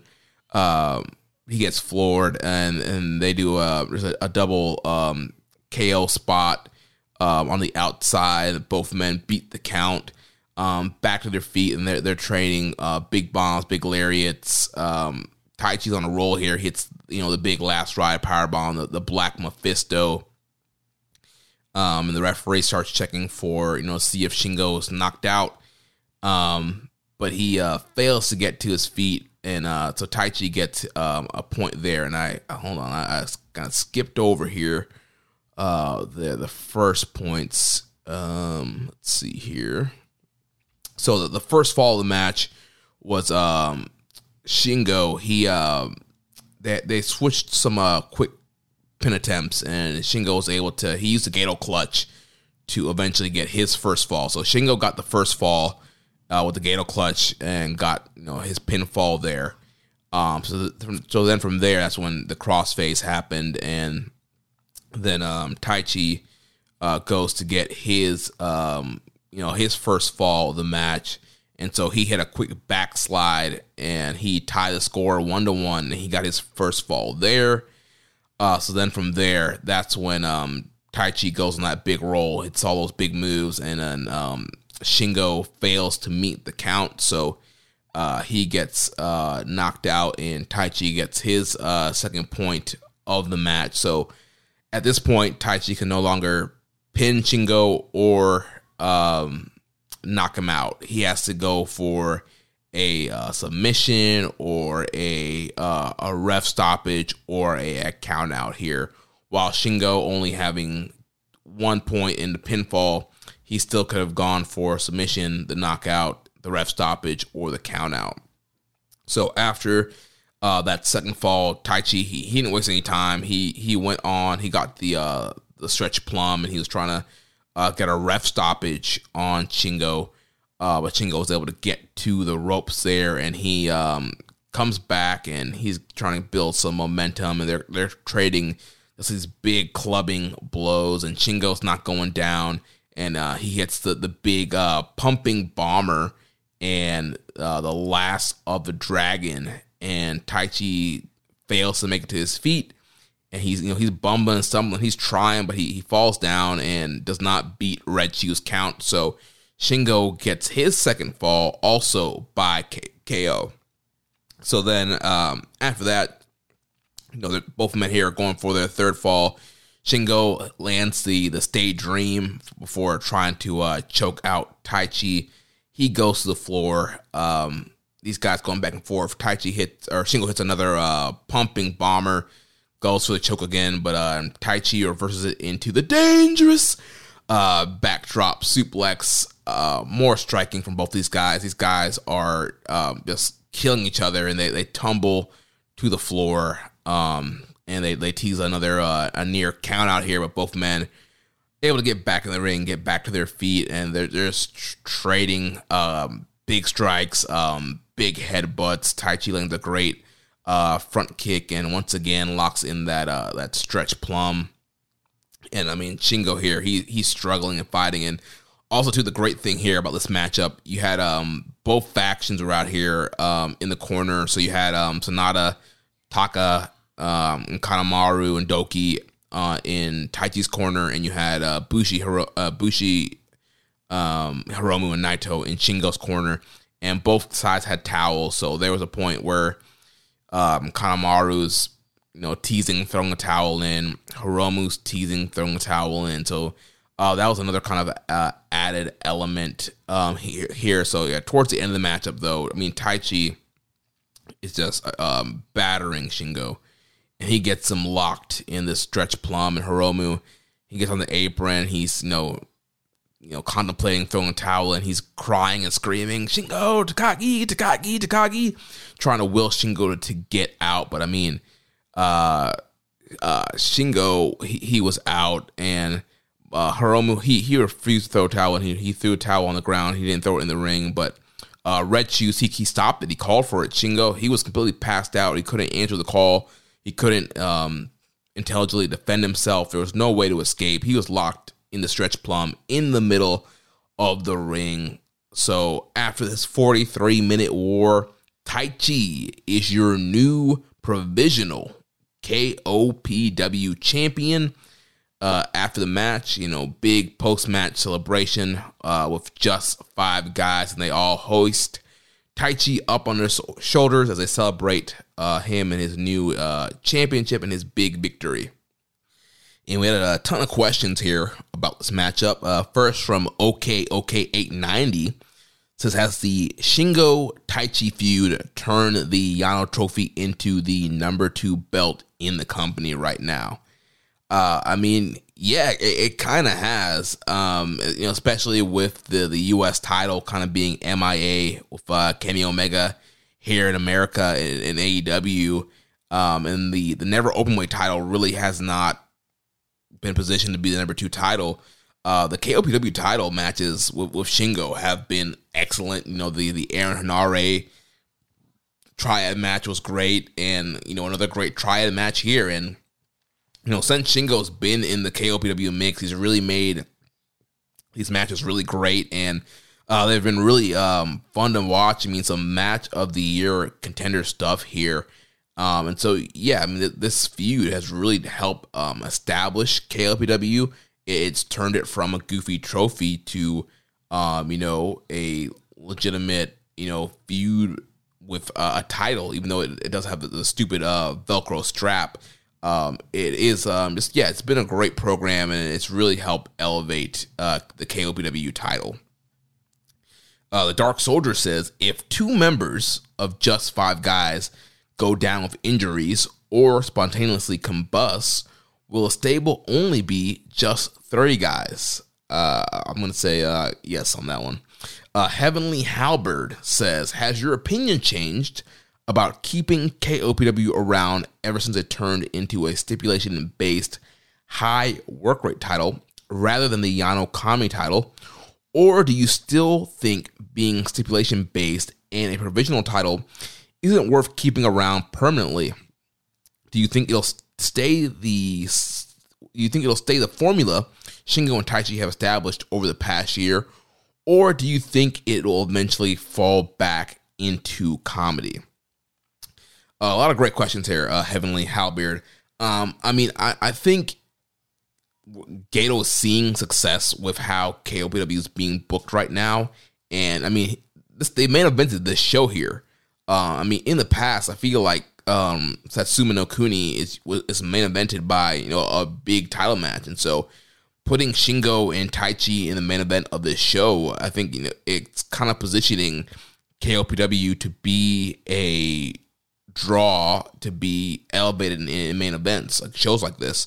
So I do think that I don't see it going back to comedy. I mean, they always can do that, but I think creating a title belt for it, having guys like Shingo and Taichi be in, you know, contention and main eventing shows like this has shown me that Gato is more serious about pushing this thing. Now, as far as do I think it should still be around or not, at the end of the day, I think New Japan has way too many titles between all the IWGP titles, the Never titles, and the Strong titles. There's just way too many titles in New Japan, and I think there just needs to be a kind of establishing of what the titles are. I think that the titles are kind of out of flux right now, so I'll see, you know, the world title, that's a great position, the junior heavyweight title, the tag title, and junior tag titles.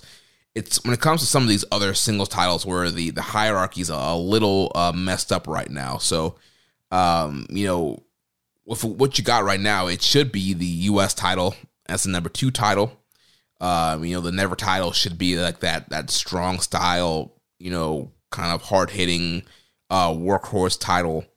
And then you would think you would kind of just not need anything else. But the U.S. title's been MIA. The Never title, you know, actually for the last like 2 years, you know, the Never title after what's the word I'm looking for here, guys? After after the titles were unified, after the world title and the IC titles were unified, the Never title, you know, they did try to elevate that. You know, they put it on Jay White, and it kind of shifted from being the Never, you know, hard hitting style to it trying to kind of be the number two title. But then the pandemic happened, and Jay wasn't coming over to Japan, and so I feel like the Never title's kind of been in a weird spot where, like, sometimes it's the old Never style, and sometimes it's just something different. But KOPW is kind of turned into what the Never title used to be, where you have these hard-hitting guys like Shingo and Taichi going after it, and I mean, right now, even though I think New Japan has too many titles, I mean, they are booking KOPW way better than they were from the beginning, and we're getting these great matchups, and they're not doing, you know, these goofy stipulations anymore. We're getting these innovative, these triad matches. We're getting, you know, the Texas Death Match, Last Man Standing style matches. So they're doing, you know, regular wrestling stipulations, 2 out of 3, 3 out of 5, and just making them way more compelling. At the end of the day, I don't think the title's going to go away, but, I mean, like I said, I do think there's too many titles, but the way that they're booking the title, I think, has been great, and, you know, as long as we're going to get bangers like this, you know, I won't complain too much. Next question here from Rambones Slam Pig. Do you think the recent variation in match length times with shorter main events mixed in has led to the longer matches like the Shingo vs. Taichi match having a greater impact and feeling more epic? Yeah, I do think that's helped. You know, we haven't been seeing a ton of over 30 main events, I feel like, in a while. We've had, you know, some 20 minutes. We've even had some, like, 15 minutes, I feel like. And so I think, yeah, when not every match goes 30-plus minutes, it makes the matches that do go that long even more special. And I feel like a match like the triad matches, they kind of need that length, especially, you know, you're trying to, you know, knock your opponent out. You're trying to get a ref stoppage, you know. I think it made all sense in the world for this match to be this long struggle to get those 3 falls. So, you know, having main events that are not going super long really does help the main events that do go long. Next question here from MJ Does PR. Thinking about the produce shows that Taka and Taichi have been doing over the years, do you think that gives Gato confidence in their ability to tell stories that will get fans invested in their vision of the top of the card?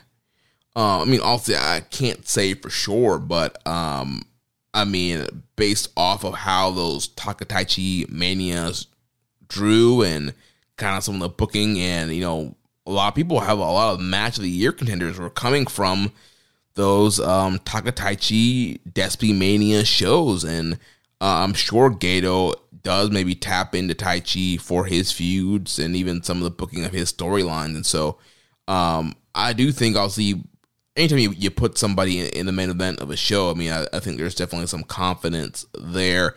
I definitely think there is confidence in Taichi's work.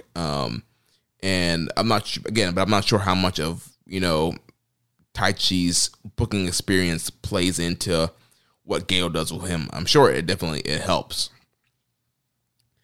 So after that, we had another Road to Wrestling Dontaku show that aired on April 30th, and this was coming from Kumamoto, and we had an attendance here of 1,655, so kind of go through these quickly as well, because, I mean, at this point in the tour, these Road 2 shows are getting a little repetitive, and obviously it's a lot of the similar matchups, but, I mean, They are advancing feuds and telling stories. So I'll go through the results here and point out any story elements here. So the first matchup was the House of Torture defeating the team of Goto, Yoshihashi, and Oiwa, 9 minutes and 13 seconds. So no surprise here. House of Torture, they attack at the bell. And, you know, we had a lot of House of Torture shenanigans here throughout this matchup. But once again, there was a ref distraction, which once again allowed Cho to use the wrench, hit Oil with that. And then we got the Pimp Juice DDT, and House of Torture got the win. Then United Empire, we had... Catch 2-2 and Great Okan defeating the Jet Setters and Yuto Nakashima, 11 minutes and 22 seconds. So once again, Okan got the Sheep Killer submission hold on Yuto and got the win for the United Empire team. Then after that, we had Aaron Hanare, Jeff Cobb, and Aussie Open taking on all of TMDK. They defeated them 10 minutes and 53 seconds. Continuing to preview the TV title match, keeping Aussie Open and TMDK's feud alive. So really great stuff here. These teams, like I said, really great chemistry here. So towards the end of the matchup, Aaron Hanare was able to get the Ultima onto Fujita to get the win for the United Empire team. After that, the lights went out, and Davis and Fletcher were in the ring celebrating, and the lights went out, and when it came back on, it was Evil and Yujiro beating up Davis and Fletcher once again. Bishamon came in to make the save this time, and so post-match, Evil said, you know, the tag team titles are going to belong to the House of Torture, so like I was saying earlier, it looks like we're going to get a three-way title program with House of Torture and Bishamon challenging Aussie Open. So after that, we had Kenta and Taichi Ishimori defeating Hikuleo and Jado. So building up the strong open weight title matchup here. And once again, after the bell, Kenta got the kendo stick and went to work on Hikuleo. David Finley was in the ring, and Tama and Wato came to make the save, and Finley and Tama were brawling a little bit as well, which we had the Heyman special here, so this actually led to the next match. So Gato and Finley ran out, and then Tama and Wato ran out, and so we got the Heyman special, and this started the next matchup, which ended up being Wato and Tama Tonga defeating Finley and Gato, 6 minutes and 33 seconds. So kind of a short matchup here, kind of playing off the last feud of last matchup and building to the never open weight title matchup here. So, a lot of chaos here. The ref's trying to send the first match back. He's trying to pay attention to this match, and, Tama and Finley here are going after each other's throats. But towards the end of the matchup here, Wato hits the RPP, that spiral tap maneuver, on Gato for the pin. 1, 2, 3, pins Gato, and another little scuffle with Finley and Tama Tonga after the match. So then following that, we had Okada, Ishii, and Yano and Hanma defeating Desperado, Suzuki, Narita, and Oscar Lube. So Okada's team here finally getting some momentum, and once again continuing to kind of test out some tag team partners here, because the never 6-man title match coming up at Wrestling Dontaku, and so yeah, Okada's team they get the big win here. Post match, Okada gets on the mic and says that Hiroshi Tanahashi will be the third man for the title match at Wrestling Dontaku. Hiroshi has been cleared to wrestle. However, Ishii was not happy with this. He did not want to team with Tanahashi. Tanahashi is not a part of the Chaos faction. I mean, even on Twitter, Chris Charlton did a great job of, translating Ishii's comments. He's like, Ishii doesn't want anything to do with Tanahashi or the Hontai faction. So now, Okada now has to convince Ishii to team with Tanahashi. So we're going to get a little, can they coexist with this never open weight 6-man tag team title? And plus, you have Ishii, who's just seeing red right now when he sees Desperado, and those two have been out of control. Narita's been seeing red for Okada, so there's a lot of combustible elements in this never 6-man title match that's happening at Wrestling Dontaku. Should be great.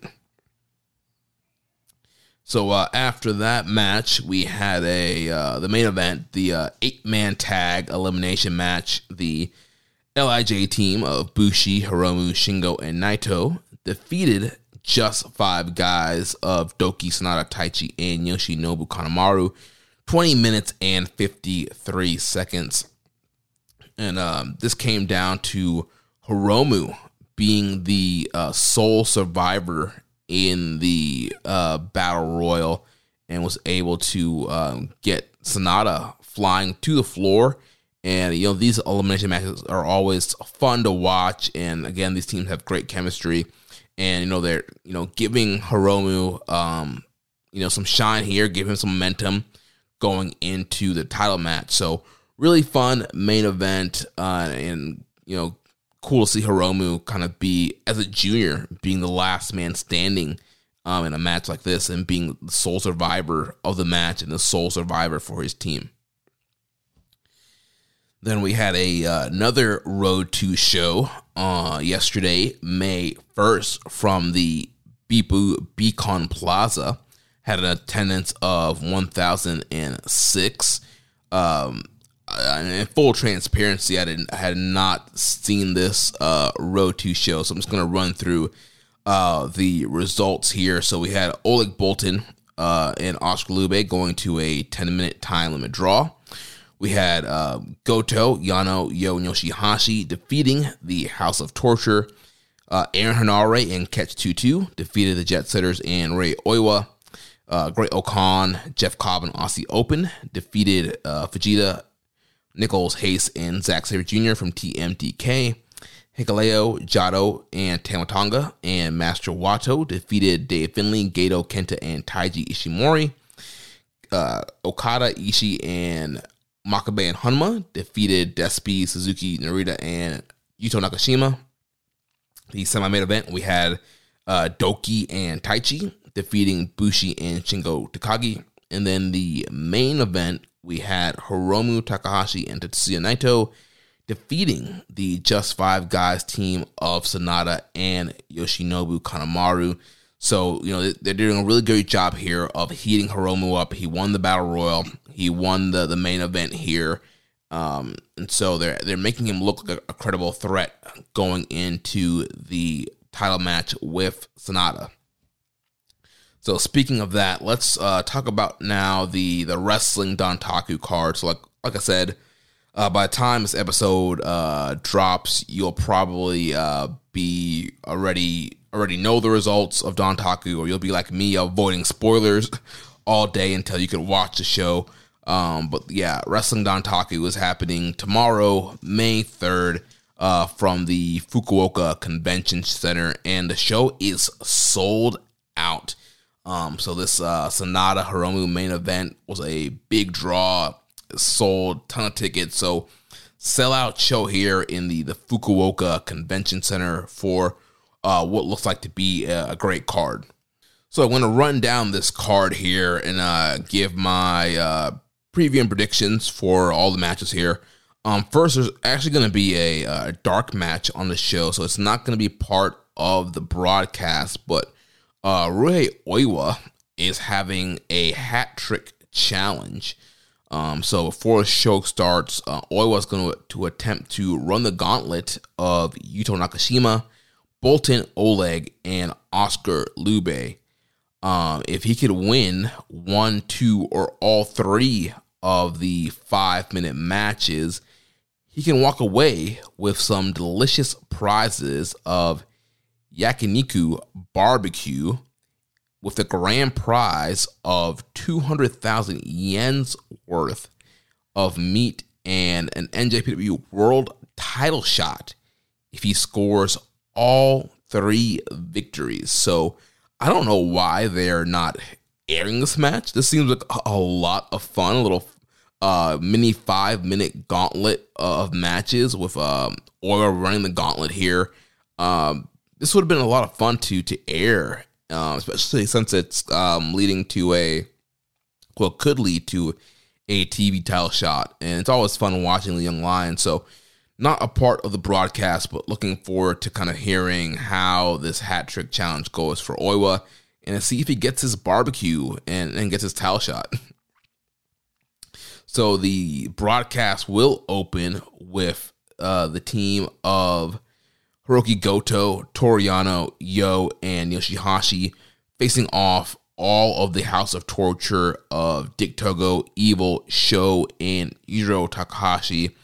And so, like we've heard in my reviews, House of Torture, they've been constantly attacking Chaos and Bishamon. So we're going to see this feud continue to spill out here. Both Bishamon and House of Torture, they want the next title shot against Aussie Open. So who knows? Maybe a potential win here could give one team the notch over each other. I'm going to go with Chaos getting the win just because Dick Togo is in the match and he is the pin eater for the House of Torture. So following that, we will have Great Okan and Aussie Open taking on Kosei Fujita, Mad Mikey Nichols, and Hysterical Shane Hayes. So, kind of keeping the feud alive here with Hayes and Nichols against Fletcher and Davis. Who knows, who might get another match with those guys down the road. But, these two factions have been pretty much feuding this whole year. So kind of continue to see that kind of spill out here with United Empire and TMDK. Also, we do know that, Bishamon and, like I mentioned, Bishamon and House of Torture, they want next. But if Nichols and Hayes can once again pin Davis or Fletcher, they could throw themselves back in the mix, could potentially have a four-way title match. But we do have Vegeta on the TMDK side. He's still a young lion, so he's a pin eater here. I can see Great Okan locking on that cheap killer on him to get the win for the United Empire team. Then after that, we will have the Jet Setters of Kevin Knight and Kushida teaming up with Shota Umino, and they will take on Aaron Hanare and Catch 2-2. So once again, we're keeping the feud alive here with Catch 2-2 and the Jet Setters. And we've seen Umino kind of teaming with a bunch of random Hantai guys throughout this tour. And now is being inserted here in this feud with Jet Setters and Catch 2-2. There's not a definitive pin eater in this match. I could see Catch 2-2 maybe pinning Kevin Knight so that they can get a rematch after Best of the Super Juniors. Or, you could maybe kick off a program between Umino and Aaron Hanare here. Maybe Hanare gets a win over Umino, gets him locked into Ultima, and then you do a singles between Umino and Hanare down the line, or maybe Umino pins Hanare, and that kicks off the feud. But I think the most likely scenario here is going to be Catch 2-2 pinning Kevin Knight and staking their claim for a rematch for the junior tag team titles. Then after that, we'll have the LIJ team of Bushi, Shingo, and Naito taking on Douki, Taichi, and Yoshinobu Kanemaru from Just Five Guys. So this is kind of a continuation of the LIJ Just Five Guys feud. Also a follow-up from the epic Shingo and Taichi triad match and the Kanemaru and Hiromu match. So these teams have been feuding all month, all this tour, and we're going to continue to see it here.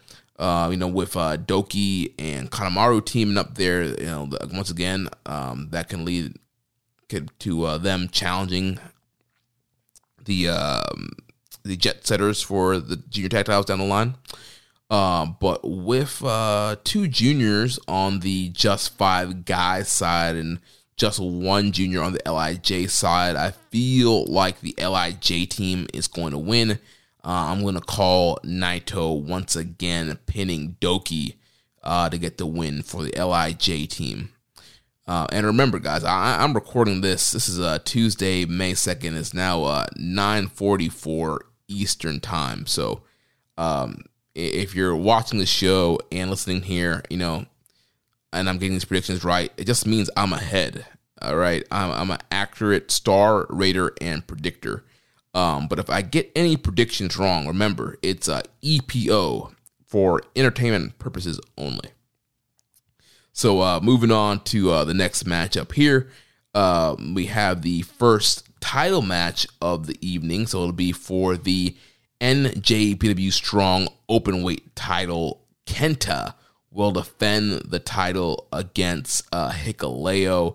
So, you know, Kenta captured the title from Fred Rosser after Juice Robinson helped him win the match, and Kenta has defended against Suzuki and Eddie Edwards, but as always, he's been cheating in those defenses. And of course, Wrestling Dontaku, it is the 10th anniversary of the Bullet Club, so I'm sure we will get some Bullet Club shenanigans in this matchup here.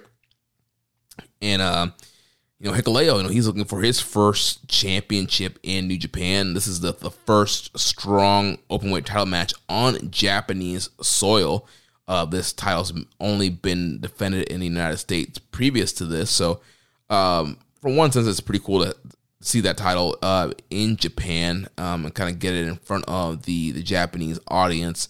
And, you know, they've been doing a great job building up this feud all throughout the Road to Tour with Kenta and Hikuleo, and how personal it's gotten. I'm sure we're going to see the kendo stick come into play. Kenta has been beating down Hikuleo throughout the tour with the kendo stick. He's been working on his legs.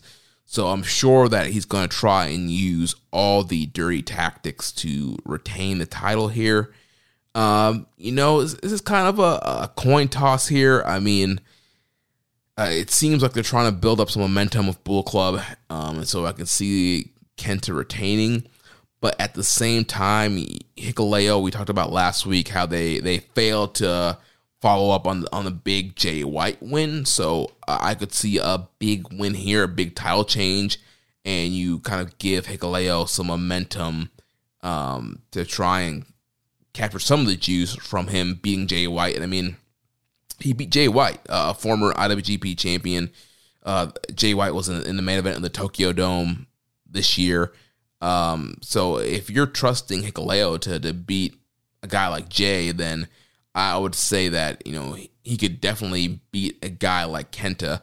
But because there's been so many shenanigans and interference, I'm going to go with Kenta retaining here.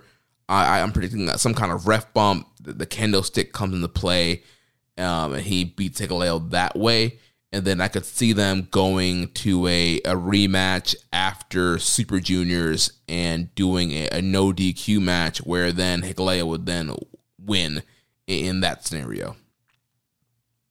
So after that, the next title match will be for the NJPW World TV Championship, as the front man of TMDK, Zack Sabre Jr., will defend the title against Jeff Cobb from the United Empire. These guys are, you know, no strangers to each other. Their overall record, 2-0 right now in singles, with Zach having the advantage over Jeff Cobb. So Jeff has never defeated Zach in a one-on-one scenario here. And these guys have had great interactions in the 6-mans and 8-mans on this tour. Jeff's power, I mean, this guy's, you know, he's freaky strong, and it's the reversals have been great. I mean, Cobb will, you know, try and toss Sabre, and Sabre will wrap around, get him a submission, but then Cobb will, like, throw him out of the submission. And, yeah, I'm really excited about this matchup here, especially with the 15-minute time limit.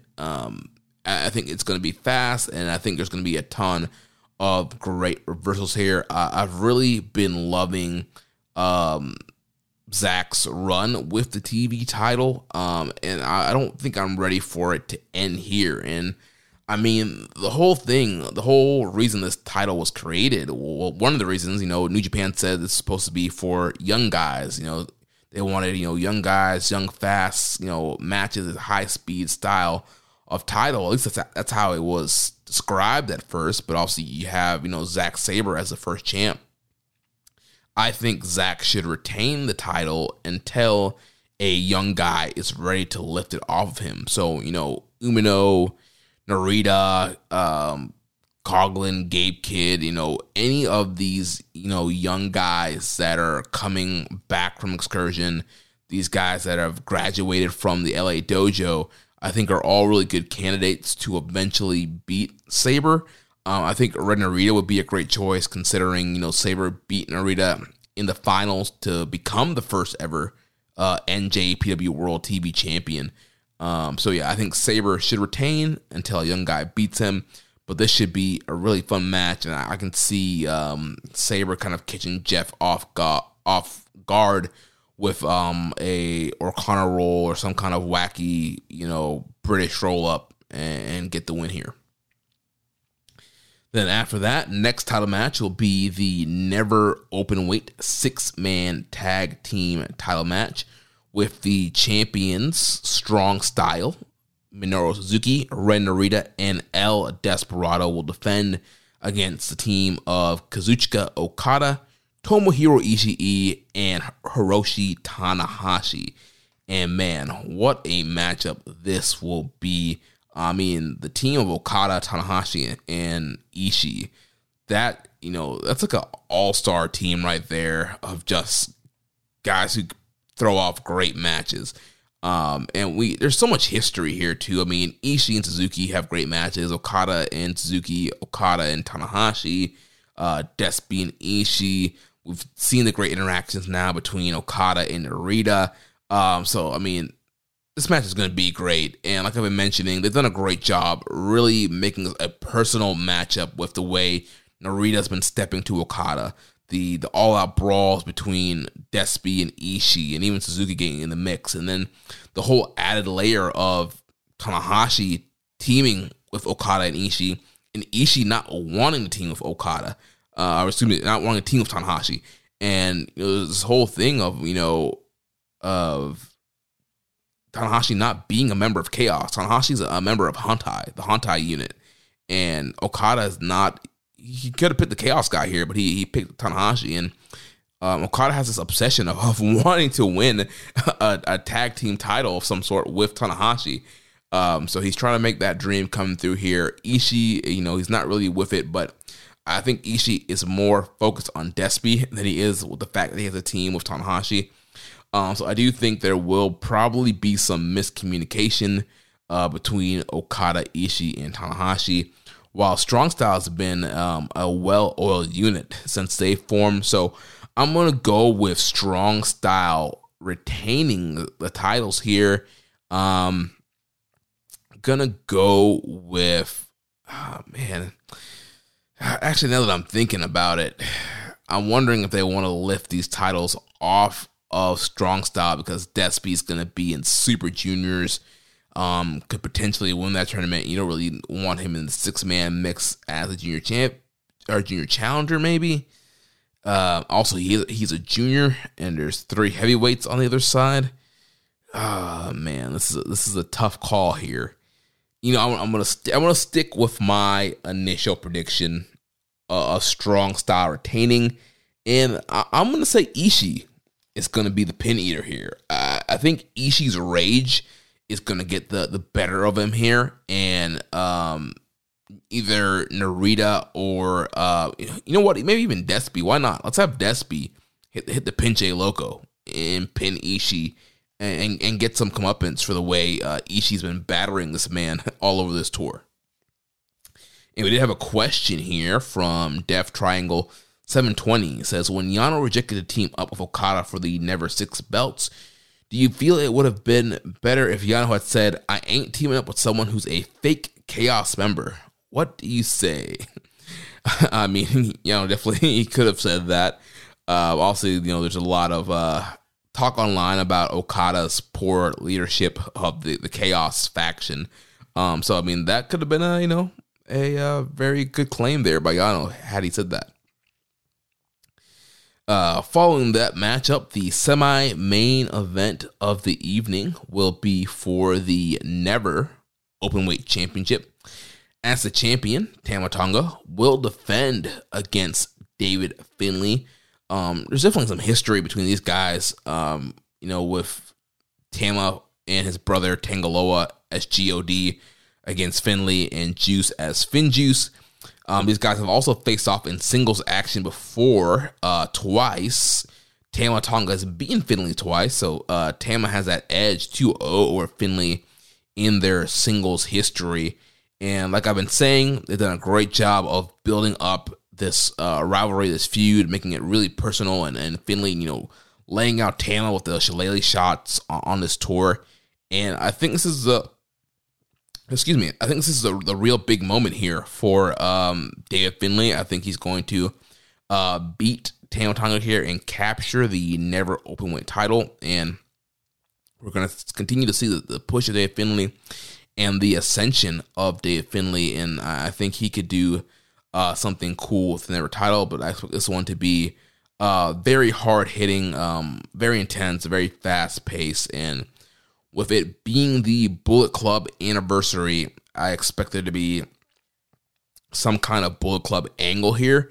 You know, the one thing that we have yet to see with Finley as leader of the Bullet Club, he has yet to have the moment where he brings out, you know, the whole faction, and, you know, he walks out with the whole faction, and they're supporting him. We've seen that numerous times in Bullet Club's history with the leaders walking out with the whole unit behind them. So I think this would be a great show to have Finley, you know, walk out with his version of Bullet Club, you know, kind of make some final decisions on who's in, who's out on his side of things, and have him walk out with his army behind him going into this matchup. And two questions here. First from Def Triangle 720. Should Wrestling Dontaku be the night Bullet Club members decrease to a decent size?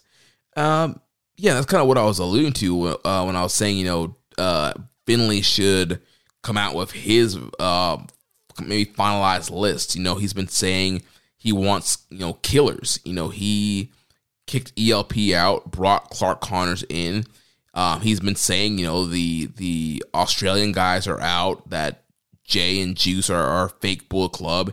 You know, he's been, you know, laying the law down and kind of, you know, bringing guys in and kicking them out. So I think it would be good for them to establish who's going to be in Finley's Bullet Club this night. So we know Clark Connors is going to be there. So, you know, if, you know, Chase and Fale and all these other guys are still going to be there, I think it'd be good to establish. I think, you know, they should cut bait, get rid of House of Torture. I think he should make a lot of his moves here post-match and kind of establish who is in the Bullet Club going forward.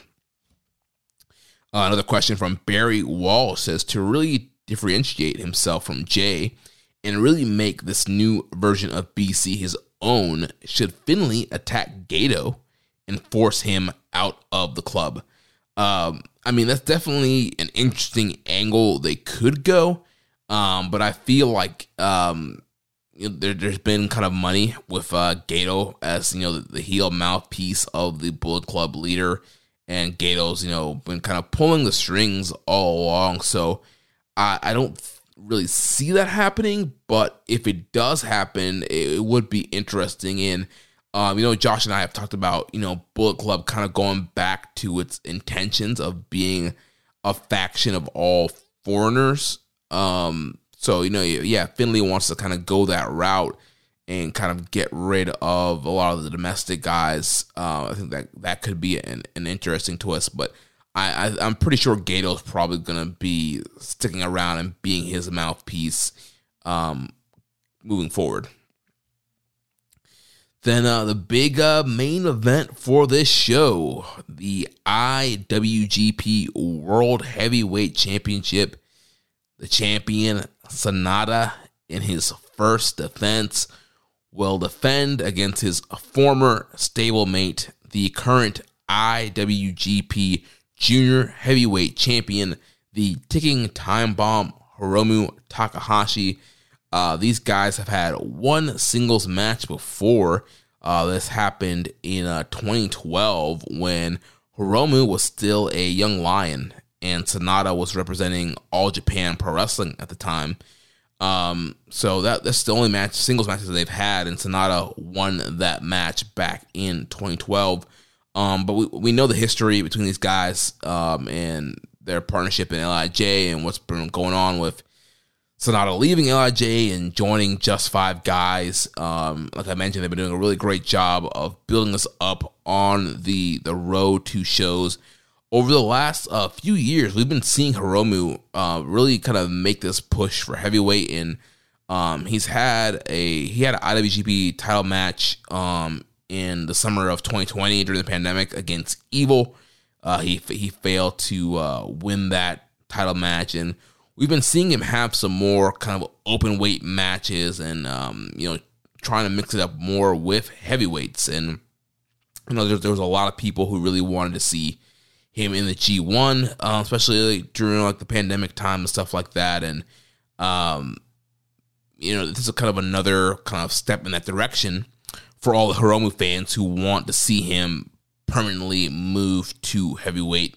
But this is not completely characteristic for a junior champion to challenge for the heavyweight title in the past. Guys like Koji Kanemoto and Prince Devitt, aka Finn Balor, have been junior champions who were all able to challenge for the heavyweight title. So I think this is going to be a fun matchup. I think Hiromu is going to push the pace, and he's going to get a great match out of Sanada. And it's a sold-out match. I think this crowd's going to be firmly split. There's going to be big Sanada chants, big Hiromu chants. It should be a great matchup, and I think that Sanada will retain here, go to V1 and start off his world title reign with a big win here over his former running mate here in Hiromu Takahashi. So that is the card. That's my preview and predictions. Like I said, by the time you're hearing this, Dontaku is probably happening or it's happened. You're trying to avoid spoilers, but it should be a great show next week. Josh and Chris will join me. We'll review that show. So really looking forward to seeing how these matches are going to come out and seeing how accurate my predictions are. Now, going to move into the news here. So, a couple of big news items here. So, first, New Japan has announced a one-night tournament to crown the first strong women's champion. So, Mercedes Moné, Willow Nightingale from AEW, Momo Kogo, and Stephanie Baker. I'm not sure how you say her last name. She's from CMLL. They'll take part in a tournament at Resurgence on Sunday, May 21st in Long Beach, California, to crown the inaugural NJPW Strong Women's Champion. So in the first round, Moné will take on Baker, and then Nightingale will take on Kogo. And so then the winners will then face off to meet the same night to determine the first Strong Women's Champion. And we had a question here from Def Triangle 720. In the current landscape of New Japan, do you think the strong titles are necessary anymore? And no, I don't think they are. I mean, we've been saying for a couple weeks now that we think the strong titles should be, defunct, vacated or merged into other titles. Like, once the strong, proper TV show ended, and they moved into this strong on-demand strategy and the quality over quantity U.S. pay-per-view style of shows, there was really no need for the strong titles anymore. There's a U.S. title. That should be the main title that's defended on U.S. shows. So I don't think there's a need for a strong open-weight title. Without the weekly show, I don't think there's a need for strong openweight tag team titles. You now have Aussie Open with both the IWGP and the strong titles. And there's definitely not a need for a strong women's championship. We just had the creation of the IWGP Women's Championship at the end of last year. And the whole purpose of creating that title was to include more women's matches in the U.S. They said that the IWGP Women's Title would be defended on U.S. shows. The Western market is used to both genders being represented on shows, and New Japan wanted their U.S. shows to, appeal to the Western audience, and they wanted to book more women on these U.S. shows, and that was the whole purpose and reason behind creating the IWGP Women's Title and having Mercedes Moné be the champion and getting this push to get women's on the show. And now you have a situation now, Mayu Iwatani is the IWGP Women's Champion, and she's based in Japan. And we do know that there were rumors that she initially did not want to win that championship because she did not want to do extra dates in the U.S. unless she was getting paid more to do those dates. And now we have this creation of the strong women's champion, which they say is going to be defended on these U.S. shows. So then what was the purpose of even creating the IWGP Women's Champion then if you're going to create the strong women's champion? Again, like I said earlier, there's too many titles in New Japan. I don't think they need any of the strong titles. You should be bringing over the IWGP champions to these U.S. shows. The U.S. championship should be defended. You should just use the heavyweight tag team titles. You use the IWGP women's title. There's not a need to have the strong titles. I mean, the strong brand is not a strong, recognizable brand. Here in the West, people recognize New Japan Pro Wrestling. They recognize that red and yellow lion mark. They don't recognize that blue, triangle shaped strong logo. These New Japan shows before Strong were just branded as New Japan Pro Wrestling, and that's what sold tickets, and that's what people wanted. Strong was great in the pandemic, and it was kind of cool to have a weekly U.S. product and to get guys work and to bring in guys that could potentially be transitioned into Japan. But they've moved away from that, and that's cool. That's okay. I'm fine with quality over quantity. But we now have a quantity of titles. We don't need all these titles, and I don't think we need a strong women's champion. Like, this should be the IWGP Women's Champion should have been coming over here to defend the title. And so I'm sure there are politics and logistics with getting Mayu over, and maybe, Mayu's like, sure, I won the title, but I'm not going to do all these U.S. tours. I'm not going to defend that title often. So I'm guessing with that, maybe they felt like they're pressured to create the strong women's title so you can do title matches on these U.S. shows. I think the whole thing is kind of a hot mess, but we'll see how it turns out, and we'll see what the speculation is. I know with Mercedes Moné, she, there's rumors that she's extended her deal, and clearly she has, because, the rumors was she was going to be done after the Mayu match. So, to me, it seems like she would be the one to win this title. But if she is going to win, it makes it even more lack of sense, where it's like, why did you take the IWGP Women's Title off her then? Because she could come to the U.S. and defend that IWGP Women's Title. So, yeah, not happy with this title creation. But we'll see how the tournament goes, and we'll see what ends up happening with the NJPW Strong Women's Championship. So, in other resurgence news, Jon Moxley has been announced for the May 21st Resurgence show. No opponent has been announced for him as of this recording, but Mox once again on a big U.S. show here. In other news, Will Ospreay believes that he will likely work out a new contract with New Japan after his current agreement expires next year. So, last week we talked about his comments in the DAZN interview where he mentioned his deal being up in February of 2024. But Ospreay just made some comments to Dark Puresu Flosion, and he said that he is confident he and NJPW will reach an agreement, and he will remain with New Japan. Ospreay said, "I just want to know what my options are. Does it mean I'm leaving NJPW? I'm fairly positive me and NJPW will work out a deal, but in case we don't, I want to provide for my family, wrestle how I want to wrestle, and most importantly, be happy." So there'll be definitely a lot of speculation on what's going to happen with Ospreay in 2024. Is he going to get that bag, that Khan money from Tony Khan, or get that VKM money from Vince, or is he going to stick with New Japan?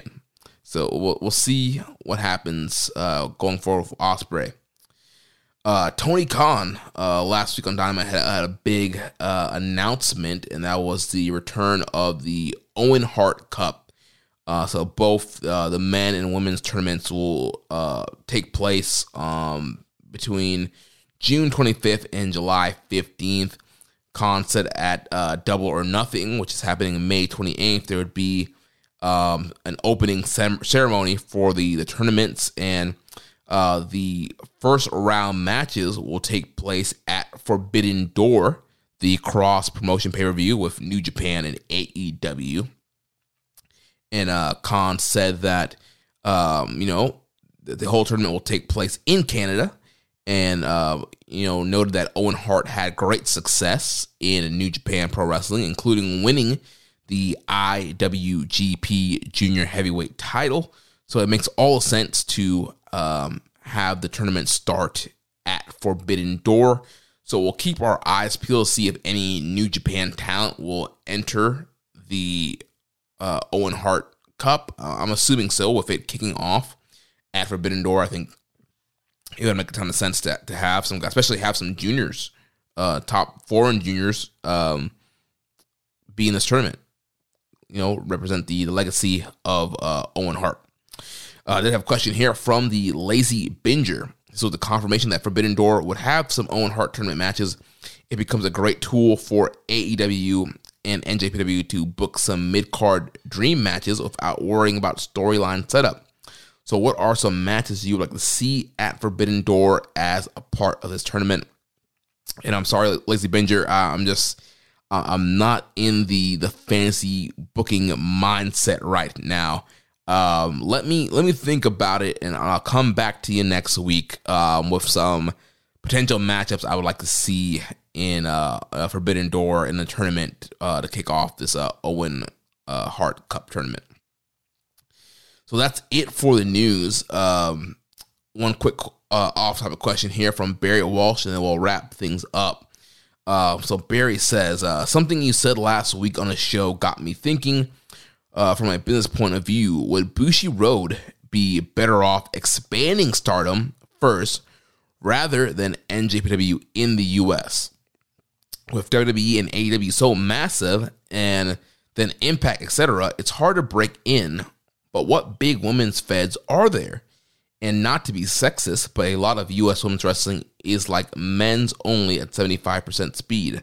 Not all, but a lot. Would bringing Stardom over, especially with Monet currently signed, make more sense and have Okada, etc., in one or two token matches to hook in existing fans? So rather a single women's match, have one or two men's matches on the Stardom card. Just seems like a less saturated market and could open more eyes and subscriptions to the product. Yeah, Barry, I think Josh and I have mentioned this before, like, they should be doing more standalone Stardom shows to help build the Stardom brand and to build, a reputation for the IWGP Women's title. And I guess now the Strong title, well, I guess that's not, whatever. That's a whole hot mess, but they should be doing more Stardom shows in the U.S., and I do think there is an untapped market for great women's professional wrestling shows. Shimmer and Shine, were the big kind of standout promotions here in America, where you had all women shows, and a lot of top talent came from those systems. Mercedes Moné and Bayley and Becky Lynch and a lot of top women wrestled on Shimmer and Shine cards, and Shine is starting back up this summer, but they're nowhere at the level they were before. So, yeah, there's definitely, I think, a market for a top women's promotion to run in America. I think they can do that with Stardom. Obviously, I think, again, they're going to need some kind of TV deal to kind of help grow that in the West. But, I mean, I think doing Stardom shows will be a great attraction. You know, I went to my first Stardom show, WrestleMania weekend 2019 in New York. That was my first real exposure to Stardom, and it was an awesome show and got me hooked in and following the product. So I think that can definitely happen with more U.S.-based shows. Well, going to wrap things up here. So we're going to put a hold on recommended match of the week for next week for when Josh comes back. And thank you for listening, guys, and thank you for bearing with me, man. My throat is it's killing me, guys. It is not easy doing a solo show. So shout out to anybody out there in the podcast space that does solo shows on the regular, man. It's I've been downing the water here. You know, I'm sure you guys have been hearing me clear my throat and you know, my voice going away. But try my best here. Try to give you guys you know, some championship audio here. Hopefully you guys like the show. You know, give me your feedback. You know, I'm not sensitive. I'm down for some fearless feedback. Let me know what you thought about this solo show. I don't know, what there's definitely probably a lot for me to improve on in solo shows, and probably need a lot more water as if I ever do another one of these long solo shows again. But, you know, that's going to wrap things up. Like I said, next week, Chris Sampsa will be joining us to preview Best of Super Junior 30 and to review Wrestling Dontaku. So if you enjoyed today's show, please consider making a donation. Visit socialsuplex.com/donate and click on the donate button under the Keeping It Strong Style logo. Make sure to connect with us on social media, on Twitter. The show is at KI Strong Style. You can follow the network at Social Suplex. You can follow me at Jeremy L. Donovan on Facebook. We're facebook.com/Social Suplex.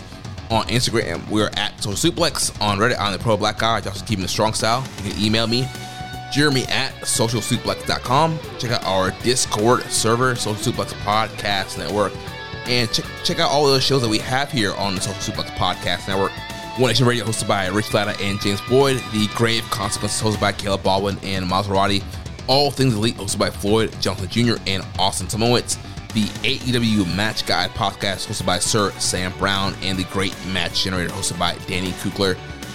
Don't forget to subscribe and leave a rating and review. And we will catch you next week on Keeping It Strong Style, the ace of podcasts. Ichiban. Thank you for listening to Keeping It Strong Style. We'll see you next time.